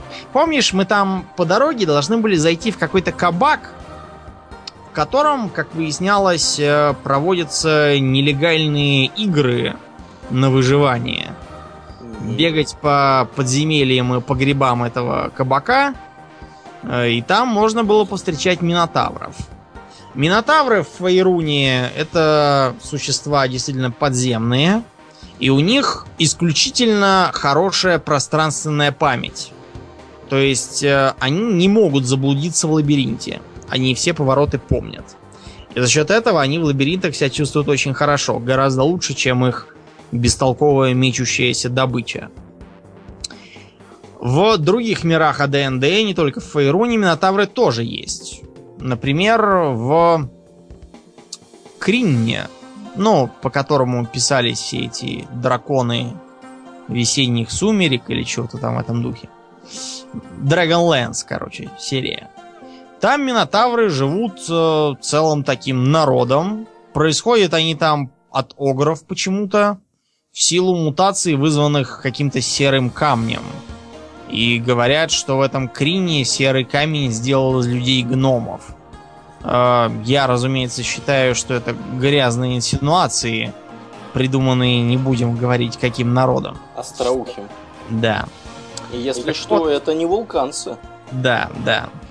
Так вот, тамошние минотавры в основном работают наемниками, пиратами, гладиаторами, телохранителями, короче, воинами наемными. И э, что интересно, у них там какие-то странные виды оружия. Кулачные клинки, катары, ну ладно, у нас такие тоже были в Юго-Восточной Азии. Э, что-то типа кастетов. Они называют это мандол. Ну хорошо, кастеты и у нас есть. Ну, все-таки двухлезвийные топоры у них есть э, у них хуже. Во-первых, у них есть такой, э, какой как бы двойной топор, что ли, такое длинное древко, а у него на концах лезвие в форме полумесяцев. Угу. Они называют это ладжангом. Кроме того, у них есть двухконечное копье, ну это ладно. Но у этого копья посередине такой довольно большой щит. То есть это какие-то у них получаются пикощитоносцы. Они его называют словом сангвин. Я подозреваю, что это из Elder Scrolls Сангвин к ним явился и посоветовал им такое оружие. Да уж. Для шутки. Еще у них есть а, огромная такая булава с шипами, которой почему-то прикреплена, прикреплен аркан. Они его называют Т-100. Я не знаю, зачем нужен аркан с булавой. И, наверное, чтобы заарканить притащить к себе и дать по голове, может быть. Другого и, объяснения а, нет. Да, апофеоз их вооружения а, это такой трезубец, к тыльному концу древка которого прикреплена веревка, а на конце веревки сеть. Ну, это как гладиатор Ритиарий, который был с трезубцем и сетью. Они, видимо, решили все совместить в одно. Но мне кажется, изобретатель швейцарского ножа к ним попал Э, через пространственную дыру, при этом в момент попадания он был изрядно пьян. Э, потому что я не могу представить, как таким оружием могут биться не то что минотавры, а хотя бы какие-нибудь... Э, э, Просто мужики. Люди-осьминоги с восьмию щупальцами. Вот. Так что Минотавры в играх в общем и целом и фэнтези, они либо выступают как такой большой, тупой, тормозной монстр, можно вспомнить Обливиан.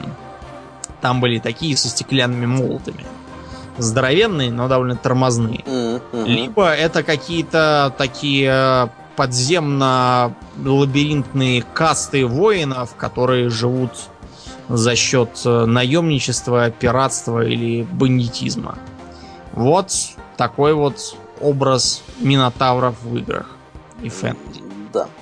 Ну, тему с минотаврами мы вроде как покрыли как бык овсу, можно сказать как так. Минотавр, как, как, как бык э, жену Миноса. Покрыли. Покрыли. В общем, покрыли мы. Э, наговорили мы уже немало. Я кратко расскажу о двух насущных вопросах, которые мне задают мои э, друзья э, по поводу вот этой вот поездки. Вопрос первый, что там посмотреть, вопрос второй, что оттуда везут. Вот. Ну, в общем-то, постараюсь кратко рассказать. По поводу того, что посмотреть. Я уже упомянул Кносский дворец. Он является одной из основных, наверное, основной достопримечательностью самого острова Крит. А, туда возят организованные экскурсии. Вот. Э, он открыт, э, по-моему, чуть ли не каждый день. Вход туда стоит символические 6 евро на человека билетик. Вот. И здесь совет какой? Ходить надо туда, когда не очень жарко, потому что там по большей части территория вся открытая, под навесом вы находиться практически не будете. А, поскольку летом там, собственно, на Крите довольно жарко, имейте в виду, что нужно как-то, значит, там, одеваться соответственно и, соответственно, наверное, там, брать с собой воду, чтобы вас тепловой удар не хватило. Вот. А, там маршрут примерно один и тот же. Все экскурсоводы ведут э, значит, туристов по одному и тому же маршруту. Я не знаю, что они, видимо, разные рассказывают. Но, тем не менее, маршрут примерно одинаковый. Вот. Заблудиться там негде, э, лабиринта там нет никакого. Вот. Э, Минотавра тем более. Минотавра, слава богу, тем более не водится. Э, обратить внимание на что там стоит? Стоит внимание обратить на фрески, которые там представлены. Потом там есть такая вот комната, где находятся копии, значит, фресок популярных, где вот эти вот через быка прыгают, которые Домнин подвесил в группе. А Еще всяческие есть... Э, кстати говоря, там есть фреска с изображением синей обезьяны. Синие обезьяны? Синий, си, обезьяна с синим мехом изображена. Интересно, никто, это не, никто не знает, что это за обезьяна, откуда она взялась, почему она... Из Индии она взялась, наверное. Ну, это там любители рисовать синих обезьян. Вот. Хрен знает. Может быть. Может быть и так. А потом еще момент какой. Когда будете ходить, э, вас подведут в самом практически начале, подведут, значит, к э, месту, где у них было хранилище. Обратите внимание, внизу на колоннах там слой э, сажи. Об, то есть колонны выглядят как обгорелые, при этом они каменные эти колонны, то есть явно что-то горело рядом. Достоверно неизвестно, что именно там горело. По мнению греческих ученых, э, горела деревянная обшивка, но такую, так, там характер как бы вот этой вот гари, он говорит о том, что горело что-то с температурой 300-400 градусов по Цельсию. Интересно. Вот.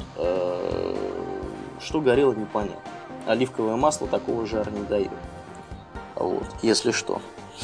Потом, э, обязательно надо посетить тронный зал царя Миноса, малый тронный зал, восстановлен, значит, Эвансом. Э, там стоит трон, э, собственно, царя Миноса, в котором он принимал всякие делегации, я так понимаю, местного характера. Зарубежные делегации он, если мне не изменяет память, принимал в большом тронном зале. Вот. Ну, как бы трон выглядит как стул, поэтому сразу не ждите многого от него. Там обычно большая очередь, потому что туда пускают по несколько человек.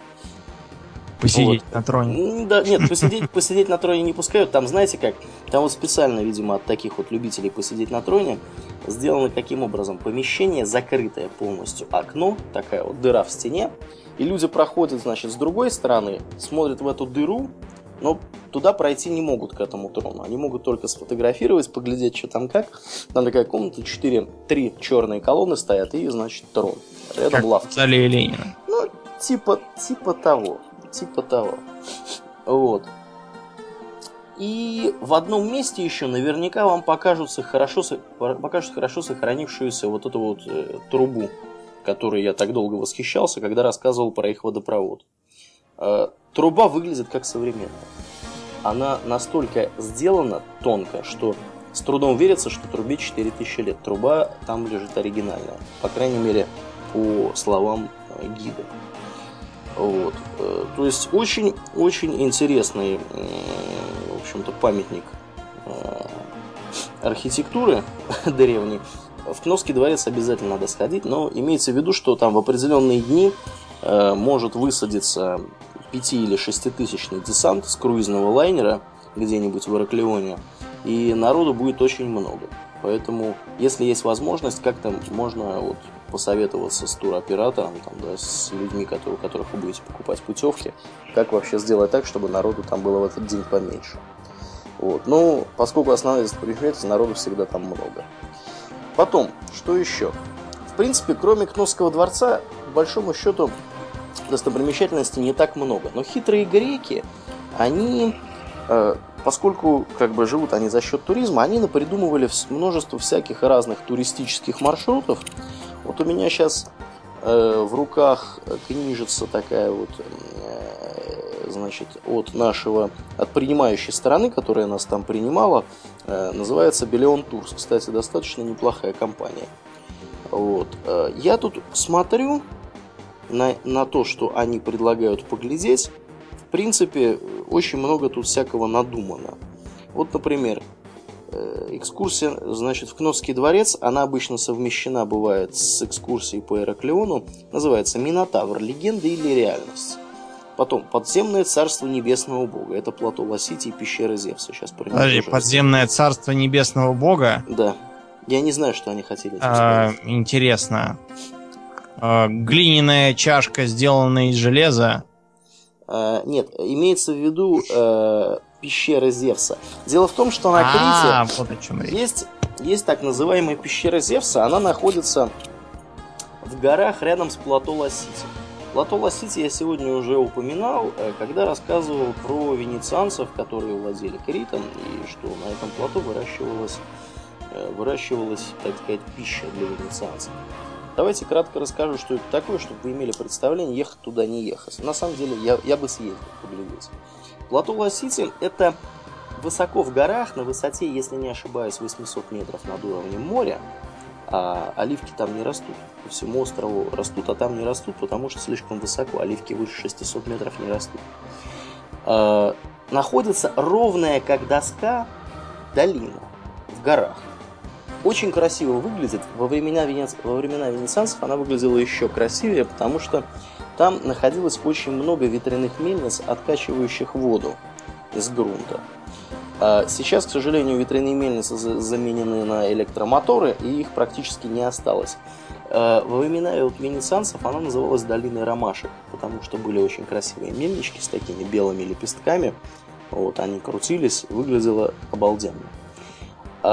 Пещера Зевса – это пещера, где по преданию родился Зевс – я не знаю, в курсе ли вы э, о такой вот особенности, не особенности, а о мифе о рождении Зевса э, из греческой мифологии. Э, ты, думаю, вообще в курсе?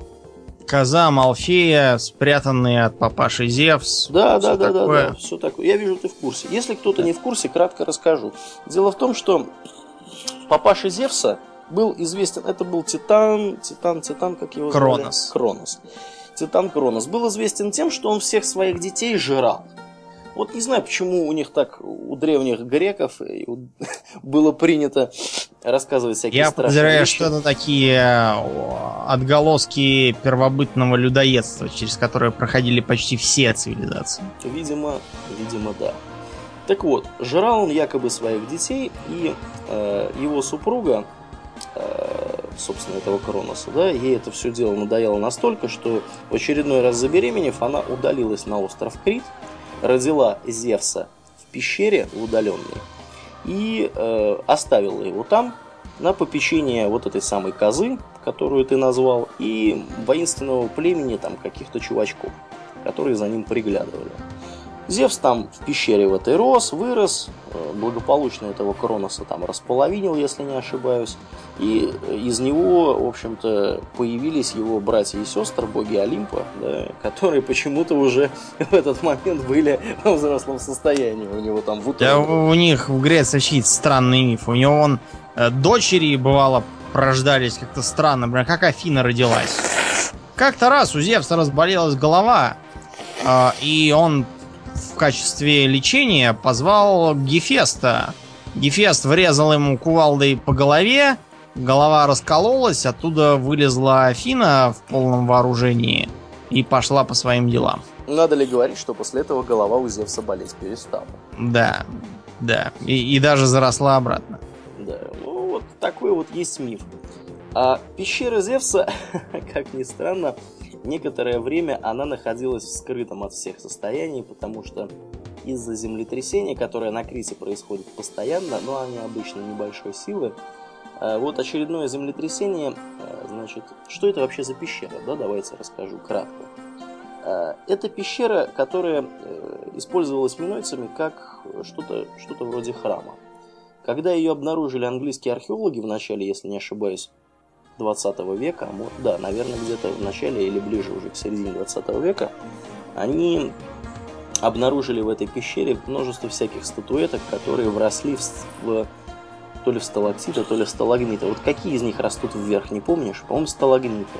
Сталактиты сверху. Вниз. Сталактиты сверху, сталагмиты снизу. Вот. Вот они, эти самые сталагмиты, все пооткалывали, подоставали оттуда всякие минойские статуэтки и утащили их в британский музей, я подозреваю. Вот. А, поэтому, когда в эту пещеру спускаешься, там прямо видно в некоторых местах, э, значит, где, собственно, сталагмиты были отколоты. Представляя собой эта пещера, э, ну, что это такое? Это пещера. Пещера, куда спускаешься, там подсветка красивая, значит, красивые эти сталактиты, сталагмиты свисают. Там э, температура в районе 8 градусов держится, довольно влажно. Внизу там, значит, ну там сделана такая, вот знаешь, как, как сказать, ступеньки, такая дорожка из ступенек. Она в, пущ... в пещеру спускается, а потом поднимается из нее. Пещера большая достаточно. Вот. Внизу там где-то, значит, под этим поддоном, который проходит по дорожке, под этой дорожкой, где-то там даже вода. Люди туда монетки кидают, видимо, чтобы вернуться или еще чего-то. Нам эта пещера запомнилась тем, что мы пока туда поднимались, в общем-то, поняли, что надо спортом заниматься побольше, потому что в пещеру ведут две дороги. Одна быстрая, за 10 минут можно подняться, но крутая. Вторая за 15 минут, но более пологая и удобная. Мы пошли по быстрой. Э, ну, как сказать. Ну вот 10 минут мы и поднимались примерно. Дорога такая, очень-очень такая отвесная. Туда и обратно катают по ней ослики. Но ослики плохо пахнут, поэтому мы ограничились только тем, что фоткались с ними. Вот. На осликах мы не катались. Э, ну, пещера не произвела особого впечатления. В принципе, как бы в ней ничего особо интересного нету, кроме того, что действительно красивая пещера. Э, как бы, ну и, и все. Смотреть в ней, ну не знаю, я второй раз точно в нее бы не поехал. Вот. Ну, на плато Лосити, наверное, тоже. Помимо, помимо этого, что еще обычно предлагают? Кстати говоря, момент существенный. Э, обычно, когда вы едете, покупаете тур э, на остров Крит, да, у вас есть, если вы не делаете это сами, например, да, не бронируете отель, не покупаете билеты сами, а покупаете все это у туроператора. Роете сами нору в песке. Да, да, да, типа того. Вот. Э, когда вы покупаете тур у туроператора, вас встречают в аэропорту, везут в отель, э, значит, в отеле там вас заселяют и так далее. Так вот, в отеле у вас всегда есть отельный гид, который э, вам, помимо того, что рассказывает, как вы будете обратно добираться и решает ваши проблемы с пребыванием в отеле, если они возникнут, у нас их не возникло. Этот самый гид, он предлагает вам разные путевки. Ну, вот эти вот, да, экскурсии предлагает. Дорогие друзья, отельные гиды предлагают экскурсии очень дорогие. Можно как минимум на треть найти дешевле в ближайшем городишке. Неужели? Да, да. Вот представляешь? Представляю. При этом, при этом они говорят, что, ну вот, например, да, значит, поездка на остров Санторини э, на одного человека, про, про нее сейчас тоже немножко поговорю отдельно, стоит у отельного гида в районе 150-155 евро с человека. Мы такую путевку купили за 112 евро. И это при том, что, ну, на человека. При том, что мы взяли там достаточно быстрый корабль, были варианты там меньше 100 евро потратить. Э, поэтому, как бы мораль какая... Ну, обычно отельные гиды пугают, что вот, если с вами что-то в экскурсии случится, если там вас боднет осел, и вы упадете с горы и сломаете себе шею, то... Или вас сожрет Минотавр. Или вас сожрет Минотавр в лабиринте там, или на вас в океанариуме выпрыгнет из бассейна акула и откусит вам какую-нибудь выступающую часть тела, то мы за вас не будем нести никакой ответственности, потому что вы отправились туда на свой страх и риск, и страховка это не покрывает. А если вот вы поедете на нашу экскурсию, то что бы с вами ни случилось, мы оплатим доставку вашего бездыханного тела на родину. Вот, в случае чего, и если вы не совсем... В багажном еще, отделении. В багажном отделении. Если вы не совсем помрете, мы там будем вас лечить и так далее. Это все полная хрень. Пока не помрете, чтобы доставить обратно. Да, в общем, а, это поучительно в том смысле, что так говорят э, все гиды во всех да. более или менее э, популярных туристических местах. Они там все уже научились э, этой мантре. Я когда был угу. юн и работал на выдаче кредитов, я таким же образом навязывал людям ненужную им страховку. Говоря, типа, ну вот мало ли что случится, а, а кредит-то платить кому-то надо, и они все от этой фразы подписывали все и брали ее. Да. Ну, тут э, со страховкой все просто, раз уж ты про нее упомянул. Обычно вас не пустят просто в страну Евросоюза, если у вас нет медицинской страховки. Поэтому страховка в любом случае э, будет вами куплена во время покупки тура. Да. Вот, волноваться Потому что их там уже и так достали цыгане, ездящие без вот, страховки. Вот, вот, вот, вот. Они да. их не успевают выгонять. Да. Так вот, про что я говорил? Я говорил про про пещеру, да, и про то, что как бы путевки... Ослы нехорошо пахнут. Путевки, да, путевки надо брать в городе, и ослы нехорошо пахнут. А, значит, что еще предлагают обычно съездить? Съездить обычно предлагают еще в какой-нибудь там город Ираклион на Ираклионский рынок. Вот ты, Домнин, представляешь себе, э, значит, рынок, на котором торгуют цыгане. Айнене, айнене? Ну, типа того. Значит, Ираклионский рынок, друзья, ну, я бы не советовал туда ездить. По какой причине? Ничего интересного там вы точно не увидите. Именно поэтому Ираклионский рынок обычно совмещают с какой-нибудь другой экскурсией, обычно с обзорной экскурсией по Ираклиону и поездкой в какой-нибудь там океанариум. А, на рынке продаются товары ровно двух категорий. Значит, это свежие овощи, фрукты и всякое тряпье шматье. Все, на рынке больше нет ничего. Если, причем тряпье шматье такого качества, что, как бы, ну, я не думаю, что вам оно надо было бы. Вот. Мы лично ограничились тем, что купили там килограмм клубники, которую потом с удовольствием ели. Кстати, 3,5 евро всего килограмм клубники. Да? Да, что, в общем-то, я думаю, довольно немного. Вот. Обзорная экскурсия по Ираклиону, ну, вещь такая тоже достаточно сомнительная. Дело в том, что Ираклион это самый некрасив, некрасивый город Крита. Он строился хаотично, э, без централизованного плана застройки. И в отличие от того же самого города Ритимно, про который я чуть дальше поговорю более подробно, он очень некрасивый. Ритимно гораздо более красивый город, потому что его в основном строили венецианцы. Он был построен практически целиком во времена Венецианцев. Как, кстати, скажи, на Венецию он как-то похож? Мы же с тобой были в Венеции? Да, мы с тобой были в Венеции. Похож. Похож. Но э, с турецким колоритом. То есть там mm, есть ар- архитектурные такие решения, которые характерны для турок. Ну, Например... откровенно говоря, в самой Венеции есть турецкие решения, которые не характерны, например, для Рима. Ну да, ну... Город, конечно, красивый, видно сразу, что он отличается от Ираклиона, и видно сразу, что к его постройке приложили руку венецианцы. Очень похож. Единственная разница, что нет каналов.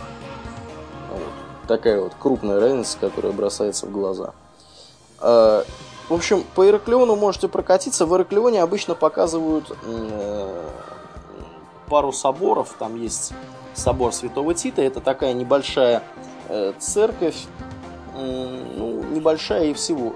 Как бы ничего там интересного нету.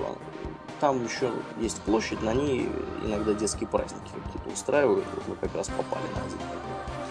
Э, более красивый собор это собор Святого Мины, как он называется в русском переводе. По-английски я вот сейчас не вижу, как он называется. Это красивый такой вот здоровый собор. Э, его имеет смысл посмотреть. Туда пускают э, всех кого угодно. Э, значит, там можно фотографировать, э, снимать видео и так далее. Вот. Очень, очень красивое здание собора. Мы были в полном восторге от него. Вот. Фонтан Морозини. Фонтан построенный венецианцами, очень красивый. Там, значит, всякие львы изображены на нем. Он такой вот в форме сидящих львов. Вот. Э, это самое популярное место для назначения свидания. Обычно там тусуется очень много народу. Вот. И еще из достопримечательностей можно упомянуть венецианский, старый венецианский порт. Э, венецианцы строили очень интересные э, скажем так, доки. У них такие полукруглые, значит, закрытые каменные доки. И ну, выглядят неординарно очень, скажем так. Больше в Ираклионе глядеть по большому счету нечего. Город некрасивый, э, меня он не впечатлил совершенно. Э, океанариум. Обычно вот э, совмещают Ираклионский рынок, Ираклион и океанариум. Понятно почему. Потому что океанариум это интересное место. Обычно там больше часа люди не ходят. В океанариуме собраны рыбы и всякие морские животные, которые обитают Э, в морях вокруг Крита. Там есть несколько акул. Э, мы вот э, пока там фотографировали все это дело, видели мальчика, который спрашивал родителей, можно я подразню акулу? Mm, я, я, я думаю, что... Это, это мне напомнило, помнишь тот, ту карту из Magic the Gathering? Где, Которую где именно, да. Как карта а, заклинания гигантский рост, которая давала любому существу плюс 4 к параметрам. Подразнить белочку? Да, и там было, было написано любимая игра ночных воров подразни белочку получила неожиданный оборот. Да. А на иллюстрации там была изображена такая огромная размером, не знаю, с с трехэтажный дом. С, ну, не с трехэтажный дом, но с небольшой домик. Такая белка, от которой удирали в панике ночные воры. Да. Вот, мне кажется, с акулами мальчик тоже да. такой же. Ну, там дело в том, что секрет оказался очень прост. Э, обиталище акул. Их аквариумы с, как бы со стороны рыб Э, они зеркальные. То есть рыбы не видят посетителей, э, а ну, посетители видят рыб. Откровенно говоря, даже если бы они не были зеркальными, рыбы бы все равно не видели нас почти. Я насчет акул не знаю, но небольшие рыбы нас не видят, потому что мы слишком большие для них. У них зрение не работает так. Океанариум однозначно рекомендую посетить, потому что там очень интересно, много рыб и как бы здорово там вообще. Э, из примечательных фактов. Океанариум находится на территории бывшей американской военной базы, которая в данный момент является заброшенной. Она была оставлена в районе чего-то то ли в 2001 году, то ли где-то так. Дело в том, что на Крите располагалась установка, которая радар огромный. Там вот есть скала, такая вот рядом с побережьем. Э, это как вот э, из Ираклиона ехать на запад если вы выезжаете из Арклеона не на запад, на восток, на восток острова, едете по трассе на восток, э, вы очень быстро увидите гору, на вершине которой стоит здоровый радар. Не заметить его просто нельзя. Э, этот радар до 2001 года наблюдал за полетами самолетов э, советского, а потом российского, так сказать. Ну, за российскими самолетами, скорее всего, он не наблюдал, а за советскими он точно наблюдал. Вот. После распада Советского Союза радар был признан ненужным, а наблюдал он за полетами самолетов в Крыме, ты не поверишь. То есть yeah. вот они вот на таком расстоянии следили. Огромнейший радар, вот, и его обслуживала американская военная база. Вот. А, что еще там есть? А, мы вот, к сожалению, не попали на остров Балас, где находилась еще одна э, венецианская крепость, и красивый пляж. Кроме того, нам это место рекомендовали как место, где встречаются три моря, и море принимает оттенок, э, значит, принимает 12 цветов, каких-то, да, оттенков цвета. Я уж не знаю, но это, скорее всего, рекламный трюк какой-то. Вот. Но на этот пляжик мы не попали, потому что была плохая погода. Нам позвонили вечером, сказали, что вот вы знаете, так и так, не получается. Не хотите ли поехать вместо этого в город Ретимно и в монастырь Аркадию? А, мы согласились и не пожалели. Город Ретимно – это очень красивый венецианский город. Э, он выглядит классно. Каких-то отдельных достопримечательностей в нем выделить достаточно трудно, ну, потому что сам по себе городишко очень красивенький. Кроме того, в нем продается редкий по тем местам а, значит, э, редкий мед, э, так сказать... Мед в смысле еда или напиток? Мед в смысле еда. Угу. Мед сделан... Э, пчелками, э, значит, которые собирали пыльцу апельсиновых деревьев. Это так называемый апельсиновый мед. Э, для ориентира цена может быть у него за 400-граммовую баночку в районе 5 евро. Вот. Кроме того, есть там еще такое вино Мальвазия – если мне не изменяет память. Да, Мальвазия, да. Я вот сейчас открыл, э, собственно говоря, в Википедии, смотрю, да, на Крите, на Крите оно есть.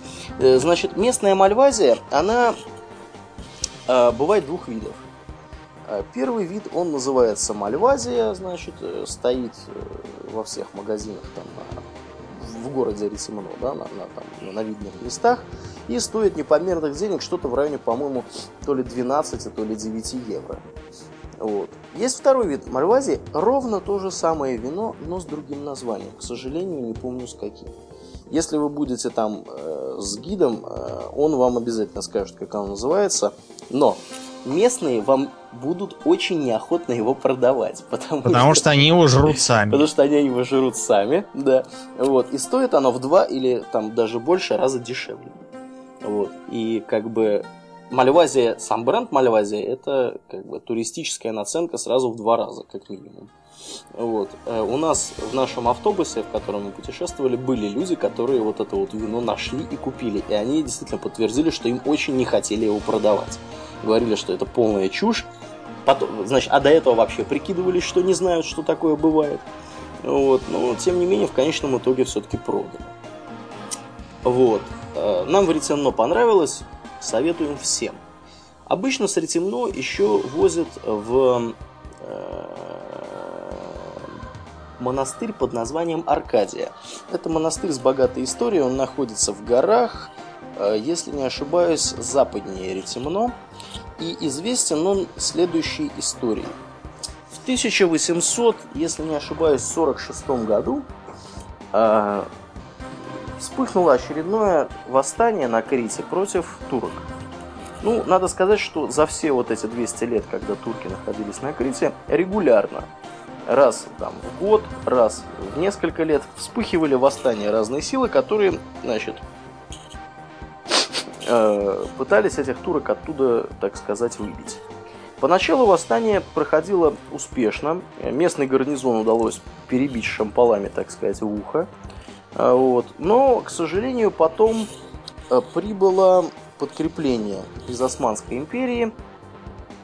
И, и шампалами стали уже греков. С шампалами стали греков. Э, возглавлял эту всю экспедицию некий товарищ по имени Осман Паша. Знакомое Какое имя? интересное имя. Это примерно как какой-нибудь Борис Петрович из, из фильмов про злых русских. Осман Паша. Ну, Интересно. Э, как ни странно, это был, если я ничего не путаю с датами, я мог дату перепутать, но это был тот самый Осман Паша, который упоминается в турецком гамбите. Вот. Да. да. А, значит... Не э, повезло-то ему как. Не пов... Ой, не повезло, вообще упоминался, да. Значит, с виду мужичок э, такой, знаешь, фотография. Если сейчас погуглить э, изображение Осман Паши, а, вот я сейчас, кстати, погляжу. Осман Паша. Вот Осман Нури Паша, да, значит, как нам Википедия подсказывает. Это вот по виду милый дедушка, э, учи, учитель, наверное, младших классов там средней школы. Вот милейший, милейший дедуля такой вот. Вот. На практике, если ты вдруг не нашел, я себе его фотку скину. А, вот вот. На практике очень жестокий, расчетливый и умный человек. Он подавил полностью это восстание и загнал лидеров восстания в горы. А, значит, они, эти самые лидеры восстания, я, к сожалению, не знаю, не помню имен а, конкретно, да, вот этих лидеров. У них последний шанс был скрыться вот в этом самом монастыре. Монастырь там тоже имеет предысторию определенную, как он был создан.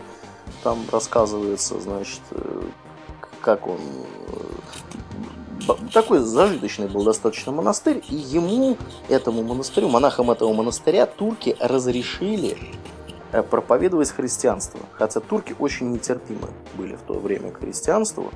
И по какой-то причине, неизвестно по какой, местный вот этот вот э, правитель турецкий, он им разрешил это христианство проповедовать. И там очень грустная была история, э, когда вот эти руководители критского восстания уже полностью разбитые, они укрылись в этом монастыре, подошли к монастырю турки, э, нацелили туда свои пушки – и дали, значит, поставили ультиматум, что значит, лидеры восстания должны выйти, сдаться, и тогда, может быть, э, значит, как бы они не будут всех убивать. Да. Ну, греки, понятно, отказались, потому что они поняли, что в любом... Что это Спарта! Типа того, да, да, да. Вот. И Осман Паша приказал, в общем-то, стрелять по монастырю. Случилось неслыханное в истории турецкой армии. Э, пушкари, которыми э, являлись копты, а, а копты это, если кто-то вдруг не в курсе, это такие египтяне. Э, это на самом христиане. деле египтяне. То есть это египтяне, которые остались еще с того Египта, где фараоны. Да, и они, и они являлись христианами. Они... Ну, очень специфическими такими да, христианами, да. но все равно. Да, но суть в том, что они были очень образованными и пушкарями как бы являлись они, потому что потому что как бы пушкарем надо понимать, да, что артиллерия... Математику надо знать. Да, чтобы, чтобы быть артиллеристом, нужно знать математику. Вот. И вот эти самые копты, они математику знали. Вот. Они отказались стрелять по монастырю, потому что в монастыре сидели, значит... Родственные поверья. Родственные поверья им люди. Всех этих коптов казнили, Э, значит, поставили на их место турок и устроили бомбардировку монастыря.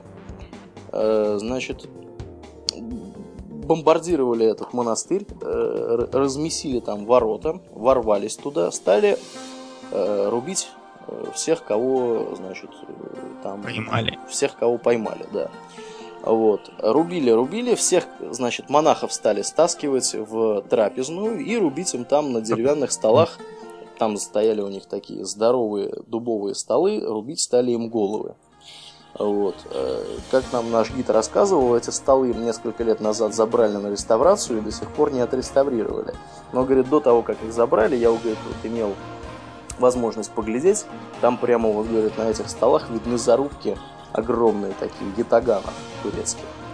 Вот. И когда они вот уже этих монахов там, значит, переловили большое количество, раздался из склада, который прилегал вот к этой трапезной, раздался взрыв огромной силы, который уничтожил по некоторым оценкам до 2000 турок, которые находились в окрестностях этого монастыря и его штурмовали. Дело в том, что греки, когда они поняли, что как бы все пропало, они придумали следующий план. Значит, подождать, пока турки ворвутся в монастырь, э, и после этого взорвать пороховой склад. У них там был пороховой склад, соответственно, погибнуть самим и уничтожить как можно больше турок. И, в общем-то, это ему удалось. Э, взрыв был такой силы, что убил там, как я уже сказал, порядка двух тысяч Э, турецких солдат, но, к сожалению, как бы погибли и вот э, руководители восстания. Существует легенда, по которой взрывом, э, значит, выбросила девочку, а там же еще были, как бы, лидеры восстания находились с семьями, у них были дети, жены, как бы все они погибли. И вот одна девочка только уцелела, ее взрывной волной выбросила куда-то на дерево, ее подобрали местные жители, и она вот э, осталась в живых. Я почему-то подумал, что ее выкормили вороны, она стала женщиной-вороной и стала мстить туркам. Стала мстить туркам, нет, к сожалению, к сожалению не перечитал, по-моему. Да, да, да, да. Вот, такая вот история у этого места. Сейчас туда Сейчас этот монастырь, он восстановлен, э, ну, он достаточно давно был восстановлен. Вот, он, э, там по-прежнему живут монахи, порядка, по-моему, 5 или 6 монахов там сейчас живет. И туда пускают туристов, потому что он является археологическим памятником. Более того, как оказалось, я вот когда готовился к выпуску, с удивлением узнал, что на Крите является государственным праздником, день, когда вот, э, собственно, произошел вот этот вот самый взрыв. То есть они с 7 по 9 ноября, ну там, видимо, в какой-то из дней, вот в один из дней отмечают вот этот самый праздник, когда вот это вот все события происходили. То есть у них это на уровне праздника все как бы у них на самом деле достаточно много праздников, которые э, как бы про независимость. У них есть еще греческий, так сказать, день Охи, про который можете поглядеть в Википедии. Это день нет означает. Да. Охи когда, это нет. Когда греческий диктатор ответил на ультиматум итальянцев, готовившихся наступать, ответил им на все пункты Охи нет. Да, ну и, и после этого, после этого, собственно, Грецию быстро захватили. Ну как захватили? Там партизаны воевали еще очень долго. Вот. Э, Послевоенные и военные времен Второй мировой войны Греции это вообще отдельная история. Там про вот каждый кусочек вот из этой истории можно отдельный выпуск подкаста сделать. Да, да, у них такая история интересная. Надо будет как-нибудь поговорить потом. В ключе, знаешь, э, послевоенной операции Гладио, в Италии, ага, потом ага. в Греции. Ну, в общем, мы как-нибудь это тоже обсудим. Да, там непаханное поле. Вот. Это вот монастырь Аркадия. 4, нет, 2,5 евро вход. Очень интересно. Можно, у них есть церковная лавка, можно купить икону какую-нибудь. Вот мы, собственно, так вот теще купили икону. У нас теща верующая. Мы купили Николая Чудотворца за 24 евро. Очень симпатичная икона. Вот. Э, греки вообще удивительные ребята. Они в этом монастыре, значит, у них есть дерево, сухое-сухое, старое, вот такое, знаешь, поднеси зажигалку, загорится. В нем... Как твой старый забор? Почти такой да. Ну, только старше. Вот. Э, в нем застрял кусок турецкого, значит, турецкой шрапнели. Вот с тех еще времен, когда турки вот этот вот монастырь, так сказать, разорили. Что ты думаешь? Они это дерево до сих пор там хранят, оно у них стоит во дворе, и стрелкой белой помечено, где у них это шрапнель. Все подходят, эту шрапнель фотографируют. Вот. Вообще, конечно, монастырь красивый, такой чувствуется старенький, но мужской монастырь такой не очень опрятный. Мы были еще в одном монастыре, в женском, там, конечно, покрасивее, там цветочки, все дела. Вот. Э, с ним там тоже отдельная история, но это я уж не буду рассказывать, Домнину расскажу в час по беседе. Вот. Э, обычно вместе вот с этим монастырем Аркадия и Ретемно возят еще на острова Курно. Оз... Острова... Господи, на, на озеро Курно, я уже заговариваюсь. Озеро Курно известно тем, что это самое крупное пресноводное озеро на Крите. И в нем живут маленькие черепашки там вот на противоположном, так сказать, берегу. На одном берегу находятся там всякие лавочки, значит, э, водный велосипед можно взять, поплавать по озеру, искупаться. А на противоположном берегу там заросли какие-то, то ли тростника, то ли какого-то камыша, то ли еще чего-то. И там живут черепашки. И они иногда вылезают поглядеть на туристов.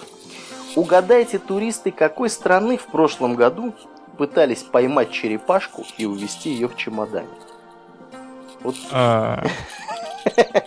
Хороший вопросик. Хороший вопрос. Да, ну я думаю, что понятно, без комментариев, что это были русские.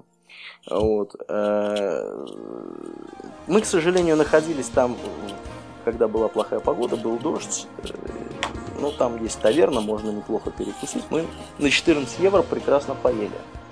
Вот. На 16 на 16. На 16 евро. Вот. Примечательно еще это место тем, что рядом находится гора, по-моему, то ли 600, то ли 800 метров она высотой, и над уровнем моря. И во времена минойцев там находилось поселение, которое из озера брало воду при помощи примитивного винта Архимеда. Если что, Архимед, собственно говоря, который этот винт придумал, да, по которому мы знаем об этом вот винте, он жил там Давненько. Минимум на 5 веков позже этого события. То есть понятно, что как бы этот винт был изобретен до него. Опять же, минойцами. Вот. Э, ну, вот на озеро можно съездить, поглядеть, там искупаться очень красиво. Э, есть у них еще разные всякие, значит, предложения. Обычно предлагают еще критский вечер, это когда к вам приходят, или вы приходите к людям, да, э, которые там обрежаются в национальные критские наряды, пляшут, поют, угощают вас едой. Вообще, на самом деле, греки угощают едой и напитками много где, скажем так. То есть, если вы придете в какой-то магазин, велика... который продает товары для туристов, да, например, там какую-то еду или какую-то что-то еще, вас наверняка угостят. Нас угощали медом, орешками, местной водкой ракий. Вот, э, еще чем-то, вот чем только не угощали. Ну, об этом я сейчас кратко совсем расскажу в самом конце, в разделе, что оттуда можно привезти. А сейчас я хочу рассказать про... Э, понимаю, что все устали, мы уже говорим, наверное, больше двух часов, но тем не менее, я не могу остановиться. Нельзя просто так взять и остановиться. Взять и остановиться и не рассказать про остров Санторини. Остров Санторини я уже упоминал, когда рассказывал про гибель минойской цивилизации, когда вот вулкан свергся, значит, волна, землетрясение, дворец разрушен, все дела. Остров Санторини находится примерно в 120 километрах от Ираклиона к северу это вулканический остров. Он представляет собой на самом деле группу из нескольких островов, которые... Э, у них такой бренд Санторини. На самом деле он называется Фера. Вот. В русском, так сказать, переводе Тира или Фера, как его называют. Вот. Э, ну, как бы его обычно называют э, островом Санторини. Он известен под таким названием. Э, то есть остров Святой Ирины. Остров с богатой историей, там тоже были минойские поселения. Э, они тоже, так сказать, засветились во всяких там значит, археологических раскопках, но, видимо, там не такие были богатые эти раскопки. Почему-то все в основном копают на Крите. Значит, что там есть интересного? Обычно, когда вам говорят о Санторине, и показывают какие-то картинки, вы видите белые домики с синими крышами. Это типичные домики, которые можно встретить на этом острове. Это, э, значит, история какая? Турки, которые владели Критом, да, как я уже говорил, лет 200, они владели островом Санторини. И они греков притесняли всяческим образом, в том числе запретили им, значит, э, вывешивать национальный греческий флаг да, ну вот этот их, который синий с белым. Греки в отместку э, в определенный момент, там вот был какой-то, легенда гласит, что был какой-то художник, который подговорил всех жителей, и они в одну ночь перекрасили все свои домики, значит, в белый цвет, а двери и крыши покрасили в синий, то есть цвета флага. Mm-hmm. Вот. И вот это вот деревушка Иа, которая находится на севере, на северо-западе острова, на северо-западной оконечности самого большого вот из этой группы островов, острова Фера, а, она как раз сохранила вот эту традицию. Все вот эти домики, которые там есть, практически все, они имеют белые, значит, вот эти стены и синюю крышу и, значит, синие двери. Некоторые домики там, значит, какие-то розовенькие слегка и так далее, но в целом выглядит все вот так – Безумно красивый оттуда открывается вид на море, на вулкан, сам, на сам вот этот вот, на саму эту деревушку. Туда однозначно надо ехать. Э, вообще Санторини это такое место, мы вот с женой э, пришли к выводу, что э, на Санторини надо ехать вообще отдельной поездкой, потому что там э, есть что поглядеть, есть где побывать и вообще есть где отдохнуть, э, помимо Крита. Достаточно интересное место. Вот. Помимо вот этой деревушки Иа, еще обычно возят э, в город Фера, который, собственно, я его, обратите внимание, да, произношу как, как Ф, английское, Фера. Он по-гречески он Фера называется. Вот. Это столица административного острова, там находится старый порт, э, в который ведут 800 с лишним ступенек, то есть можно, значит, он находится тоже на скале, э, внизу этот порт, можно туда спуститься. Но обычно мы, мы туда не спустились, потому что очень долго пришлось бы спускаться, подниматься, там не меньше часа потеряли бы. Опять же, там есть ослики, которые катают э, туристов туда и обратно. Вот жена моя этих осликов почуяла задолго по запаху, потому что пахнут они, конечно, не очень здорово. Гид шутил, что в автобус не пустим тех, кто на ослике катался. Вот. А... Интересное очень место. Кроме того, там интересно оно еще и тем, что э, на вот этом острове есть пляжи с песком вулканического происхождения разных цветов. Есть пляжи с черным песком, с белым песком, с красным песком. Вот. Песок этот обычно представляет собой э, такой вот что-то вроде мелкой галечки. Он не прилипает к ногам, к рукам, вообще к любым частям тела, легко отряхивается и вообще очень приятный песочек такой. Вот. Очень-очень э, на нем комфортно отдыхать, загорать и вообще. Вот. Что у меня еще в плане было про Санторини? Санторини, ну, в принципе, так вот, я уже стараюсь совсем так скомякать свой рассказ, потому что очень долго рассказываем мы. Э, в принципе, про Санторини можно там тоже очень много всего рассказать еще, отдельно делать выпуск, но мы этого, наверное, делать не будем.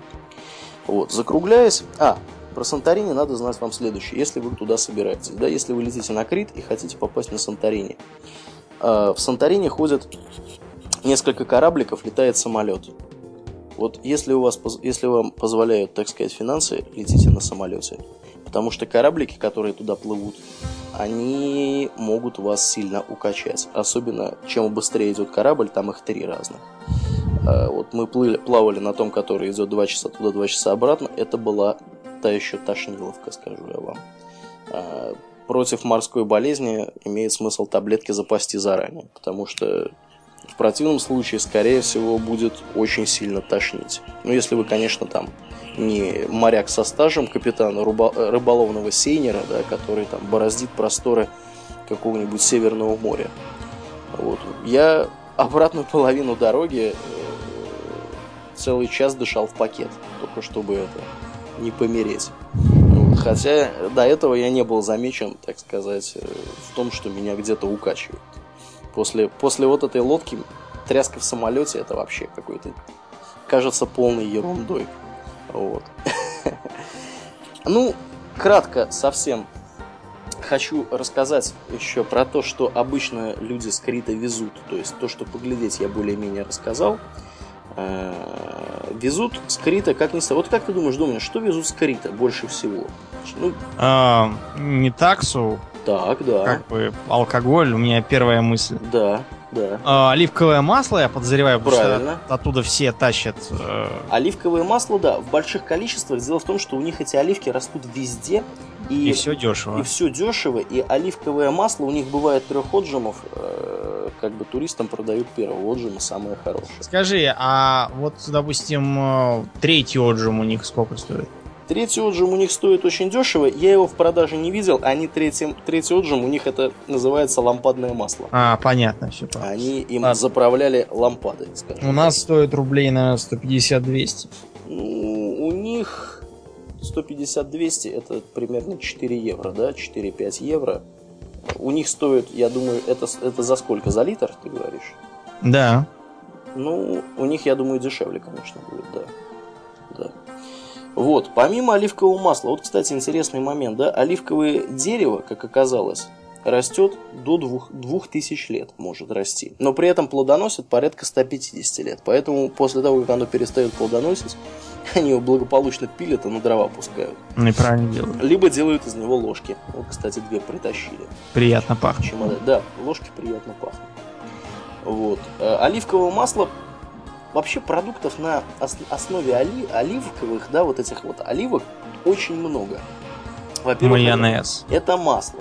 Майонеза, кстати, не видел. Вот.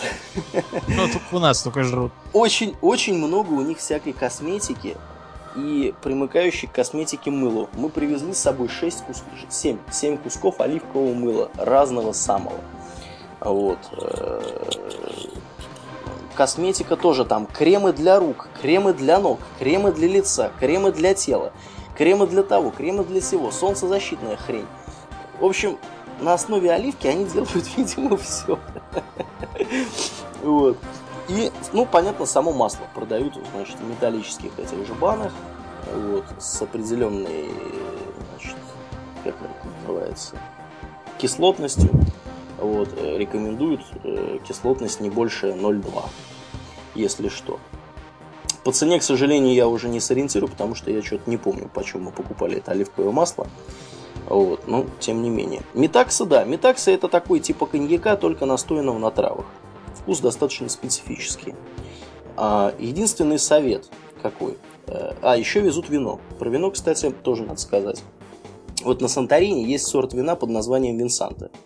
Его заказывал и заказывает римский папа себе, так сказать на всякие свои мероприятия. Э, вино Винсанта производится и потребляется, 90% этого вина потребляется и продается только на острове Санторини. Э, за пределами острова Санторини его купить, накрыть его точно не купить, в duty free его точно не купить. Оно экспортируется только в США, Канаду, Японию и, по-моему, Германию, если не ошибаюсь. И то на экспорт идет не больше 10%. Вино очень вкусное. Мы привезли с собой две бутылки. Одну уже успели распить. А, вот бутылки, которые продаются сейчас, сейчас напомню 2003 год, вот у нас бутылка вина 2007 года. То есть оно имеет минимум пятилетнюю выдержку. И на вкус оно такое вот очень сладкое. Это сладкое, это красное вино, надо сказать сразу. Вот, оно, э, значит, сладенькое, и оно со вкусом, если не ошибаюсь, э, изюма вообще. Вот, у них там какая-то своя рецептура, значит, его выращивания. Вино очень классное, если будет возможность его купить, попробовать, обязательно попробуйте. А, вот, а еще вот что ты думаешь, что, ты, что еще могут люди вести скрыто? Кроме метакса и оливкового масла и вина. А, Что-то мне ничего в голову Ничего... Вот я тебя, может быть, сейчас удивлю, но как ни странно, скриты везут шубы. Шубы? Шубы. Из кого? Шубы и... Из, из козы Амалфеи? Из кого? из кого угодно. Нет, зачем из козы? Из мутона, из всяких там этих, значит, нормальных каких-то живот. Значит, я, я сам был очень удивлен. Я, честно говоря, небольшой любитель, да, шуб. Но вот жена у меня была в курсе. Оказывается, эти товарищи ушлые э, решили диверсифицировать свой бизнес. И они закупают где-то, значит, вот эти шкуры зверей и шьют из них накрытие шубы. Я так понимаю, что в Греции тоже этим занимаются, на материковой части. Вот. И эти шубы потом продают задорого. А, по некоторым данным, из источников, заслуживающих доверия, скажем так, мы знаем, что шубы у них значит, э, хорошие, но э, не настолько хорошие, чтобы их там покупать, оттуда их вести. Потому что вести шубу из Греции – это большой геморрой. Если вы везете э, из какой-то зарубежной поездки товаров больше, чем на 1000 евро для личного пользования, mm-hmm. то вы обязаны их декларировать и платить пошлину.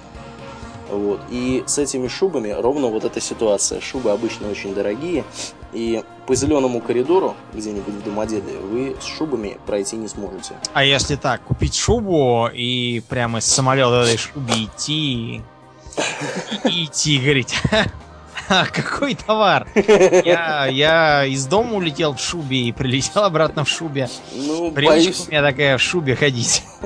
Боюсь, что не прокатит. Хотя, наверное, есть какие-нибудь умники, которые сдирают бирочки с этой шубы и идут в ней. Я, к сожалению, не знаю про такие случаи. Но Нет, вот... ну а, надо, надо подготовиться. Нужно, во-первых, а, чтобы шуба была на голое тело, только такие должны быть свободные штаны.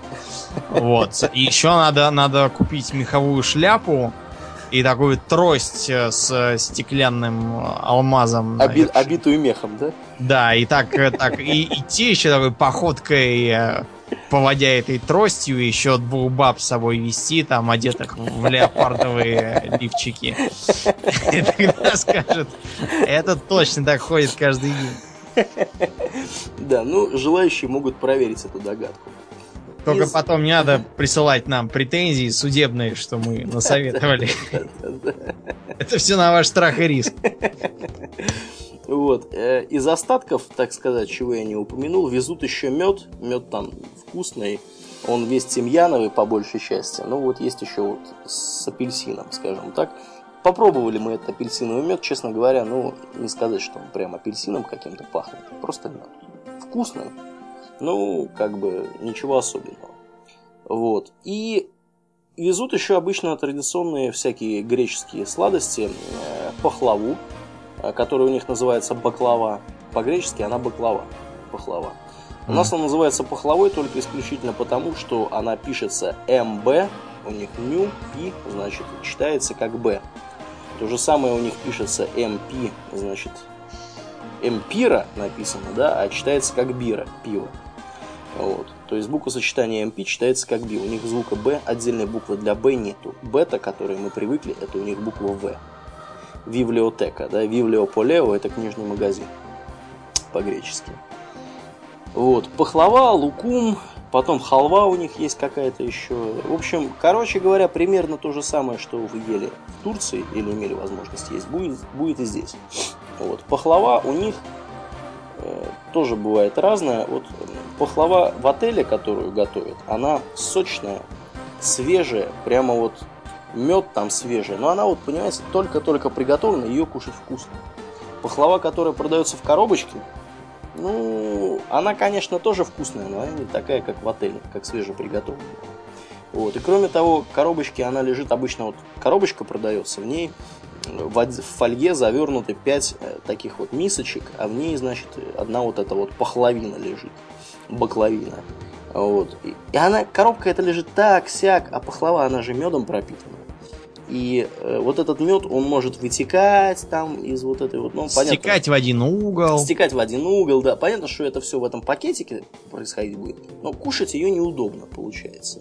Поэтому пахлаву кушайте, пожалуйста, на месте. Потому что ту, которую вы купите, привезете домой, она будет не такая вкусная, как, как вот местная. Вот. Лукум, к сожалению, мы не пробовали, но я подозреваю, что ничего сверхъестественного в нем нету. Вот. А халву еще нам предстоит попробовать. Мы ее подарили тестю, он у нас большой охотник до халвы. Может быть, он нас даже угостит. Вот. Так что вот так вот. А, пару моментов, да, ну вот я уже говорил, что алкогольные напитки, оливковое масло, то же самое, и вообще всякие такие вот съедобные штуки, имеет смысл покупать, алкогольные напитки однозначно, имеет смысл покупать в duty free. За исключением тех алкогольных напитков, которые в duty free вы гарантированно не купите, типа вина Винсанта, который из Санторини. Потому что в дьютике оно будет стоить, также метакса в дьютике будет стоить гораздо дешевле, чем метакса, которую вы купите в Греции, на Крите. Вот. Э, для сравнения, купили мы тестю в подарок бутылку 0,7 метакса. Слушай, у нас уже помимо этого 18+, помимо твоих вот этих с быком, уже Че, пропаганда, пропаганда алкоголя. алкоголя. Да, да, да, да, да, да. Давай, что ли, не знаю, поговорим про наркотики уж раз. Все равно пропадать. А, кстати, да, специи оттуда тоже привозят, скажем так. Меня жена там понабрала всяких для греческого салата, для еще какого-то, для картошки, для, для того, для всего. В общем, специи привезли несколько пакетов. Не знаю, как мы их будем есть, уже жена вот их кладет, я уже что-то это думаю, что, наверное, надо потихоньку завязывать с этими специями. В общем, с Метакси пример заключительный. Купили Метаксу 0.7 за 25 евро э, в магазинчике э, значит, на Крите. За те же самые деньги в Duty Free стоит литр, друзья. Я понимаю, что может быть, для некоторых это уже будет сложно, но несложные, не так сказать, арифметические вычисления показывают, что в дьютике покупать значительно выгоднее все это дело. Вот. Поэтому, э, как бы, покупайте в дьютике. Бытует мнение среди некоторых людей, которые не были на Крите давно или вообще никогда не были, что на Крите хреновый дьютик. В Никос Казанзакисе в аэропорту, значит, плохой дьюти-фри. Ничего подобного, дьюти-фри там отлично. То есть э, купить вы сможете там и оливковое масло, и вот эти самые сладости, и, значит, всякие напитки. В общем, если есть возможность купить в бьютике на обратной дороге, покупайте. Советы отдыхающим еще одни, кое-какие, заключительные. А, на территорию Российской Федерации ввозить можно не более 3 литров любых жидкостей. В это число входят как алкогольные напитки, так и неалкогольные. Все они должны а если быть... воду? Воду тоже.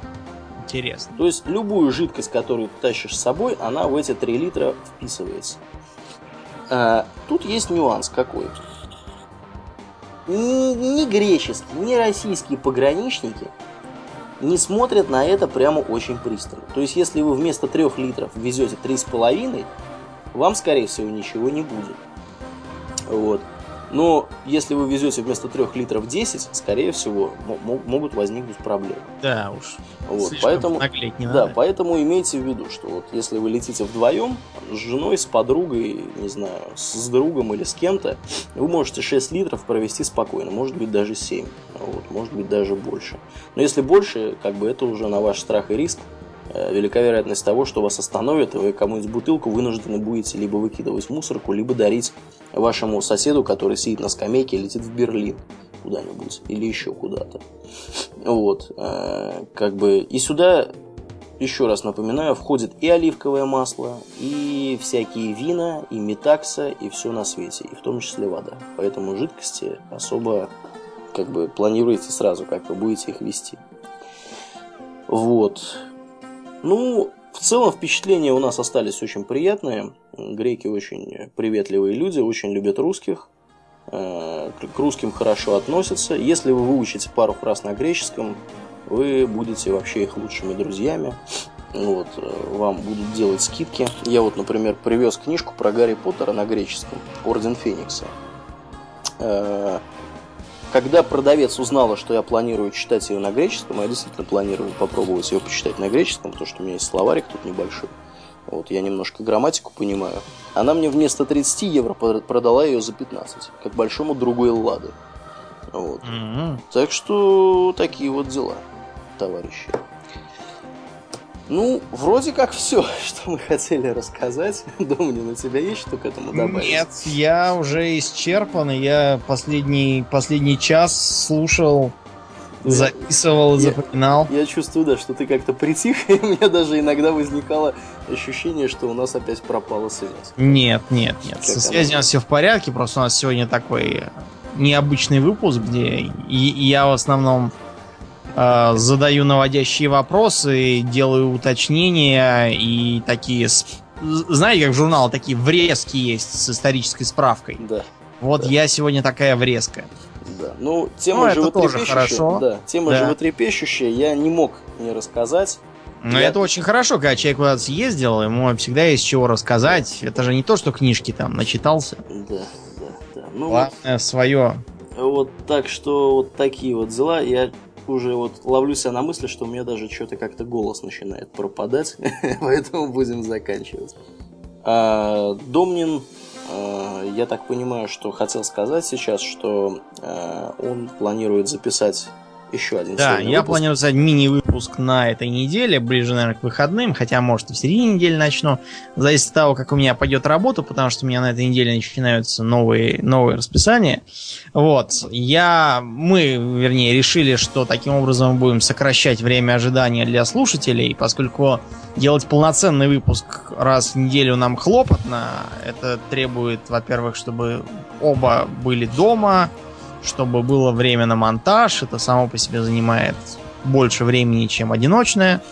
Вот. А так я буду делать такие вот полувыпуски на мелкие темы, на которые мне есть что сказать, но нечего обсуждать. Ну, может быть, на самом деле мы э, просто-напросто придем к тому, что э, совместные выпуски будут записываться чаще, чем раз в две недели.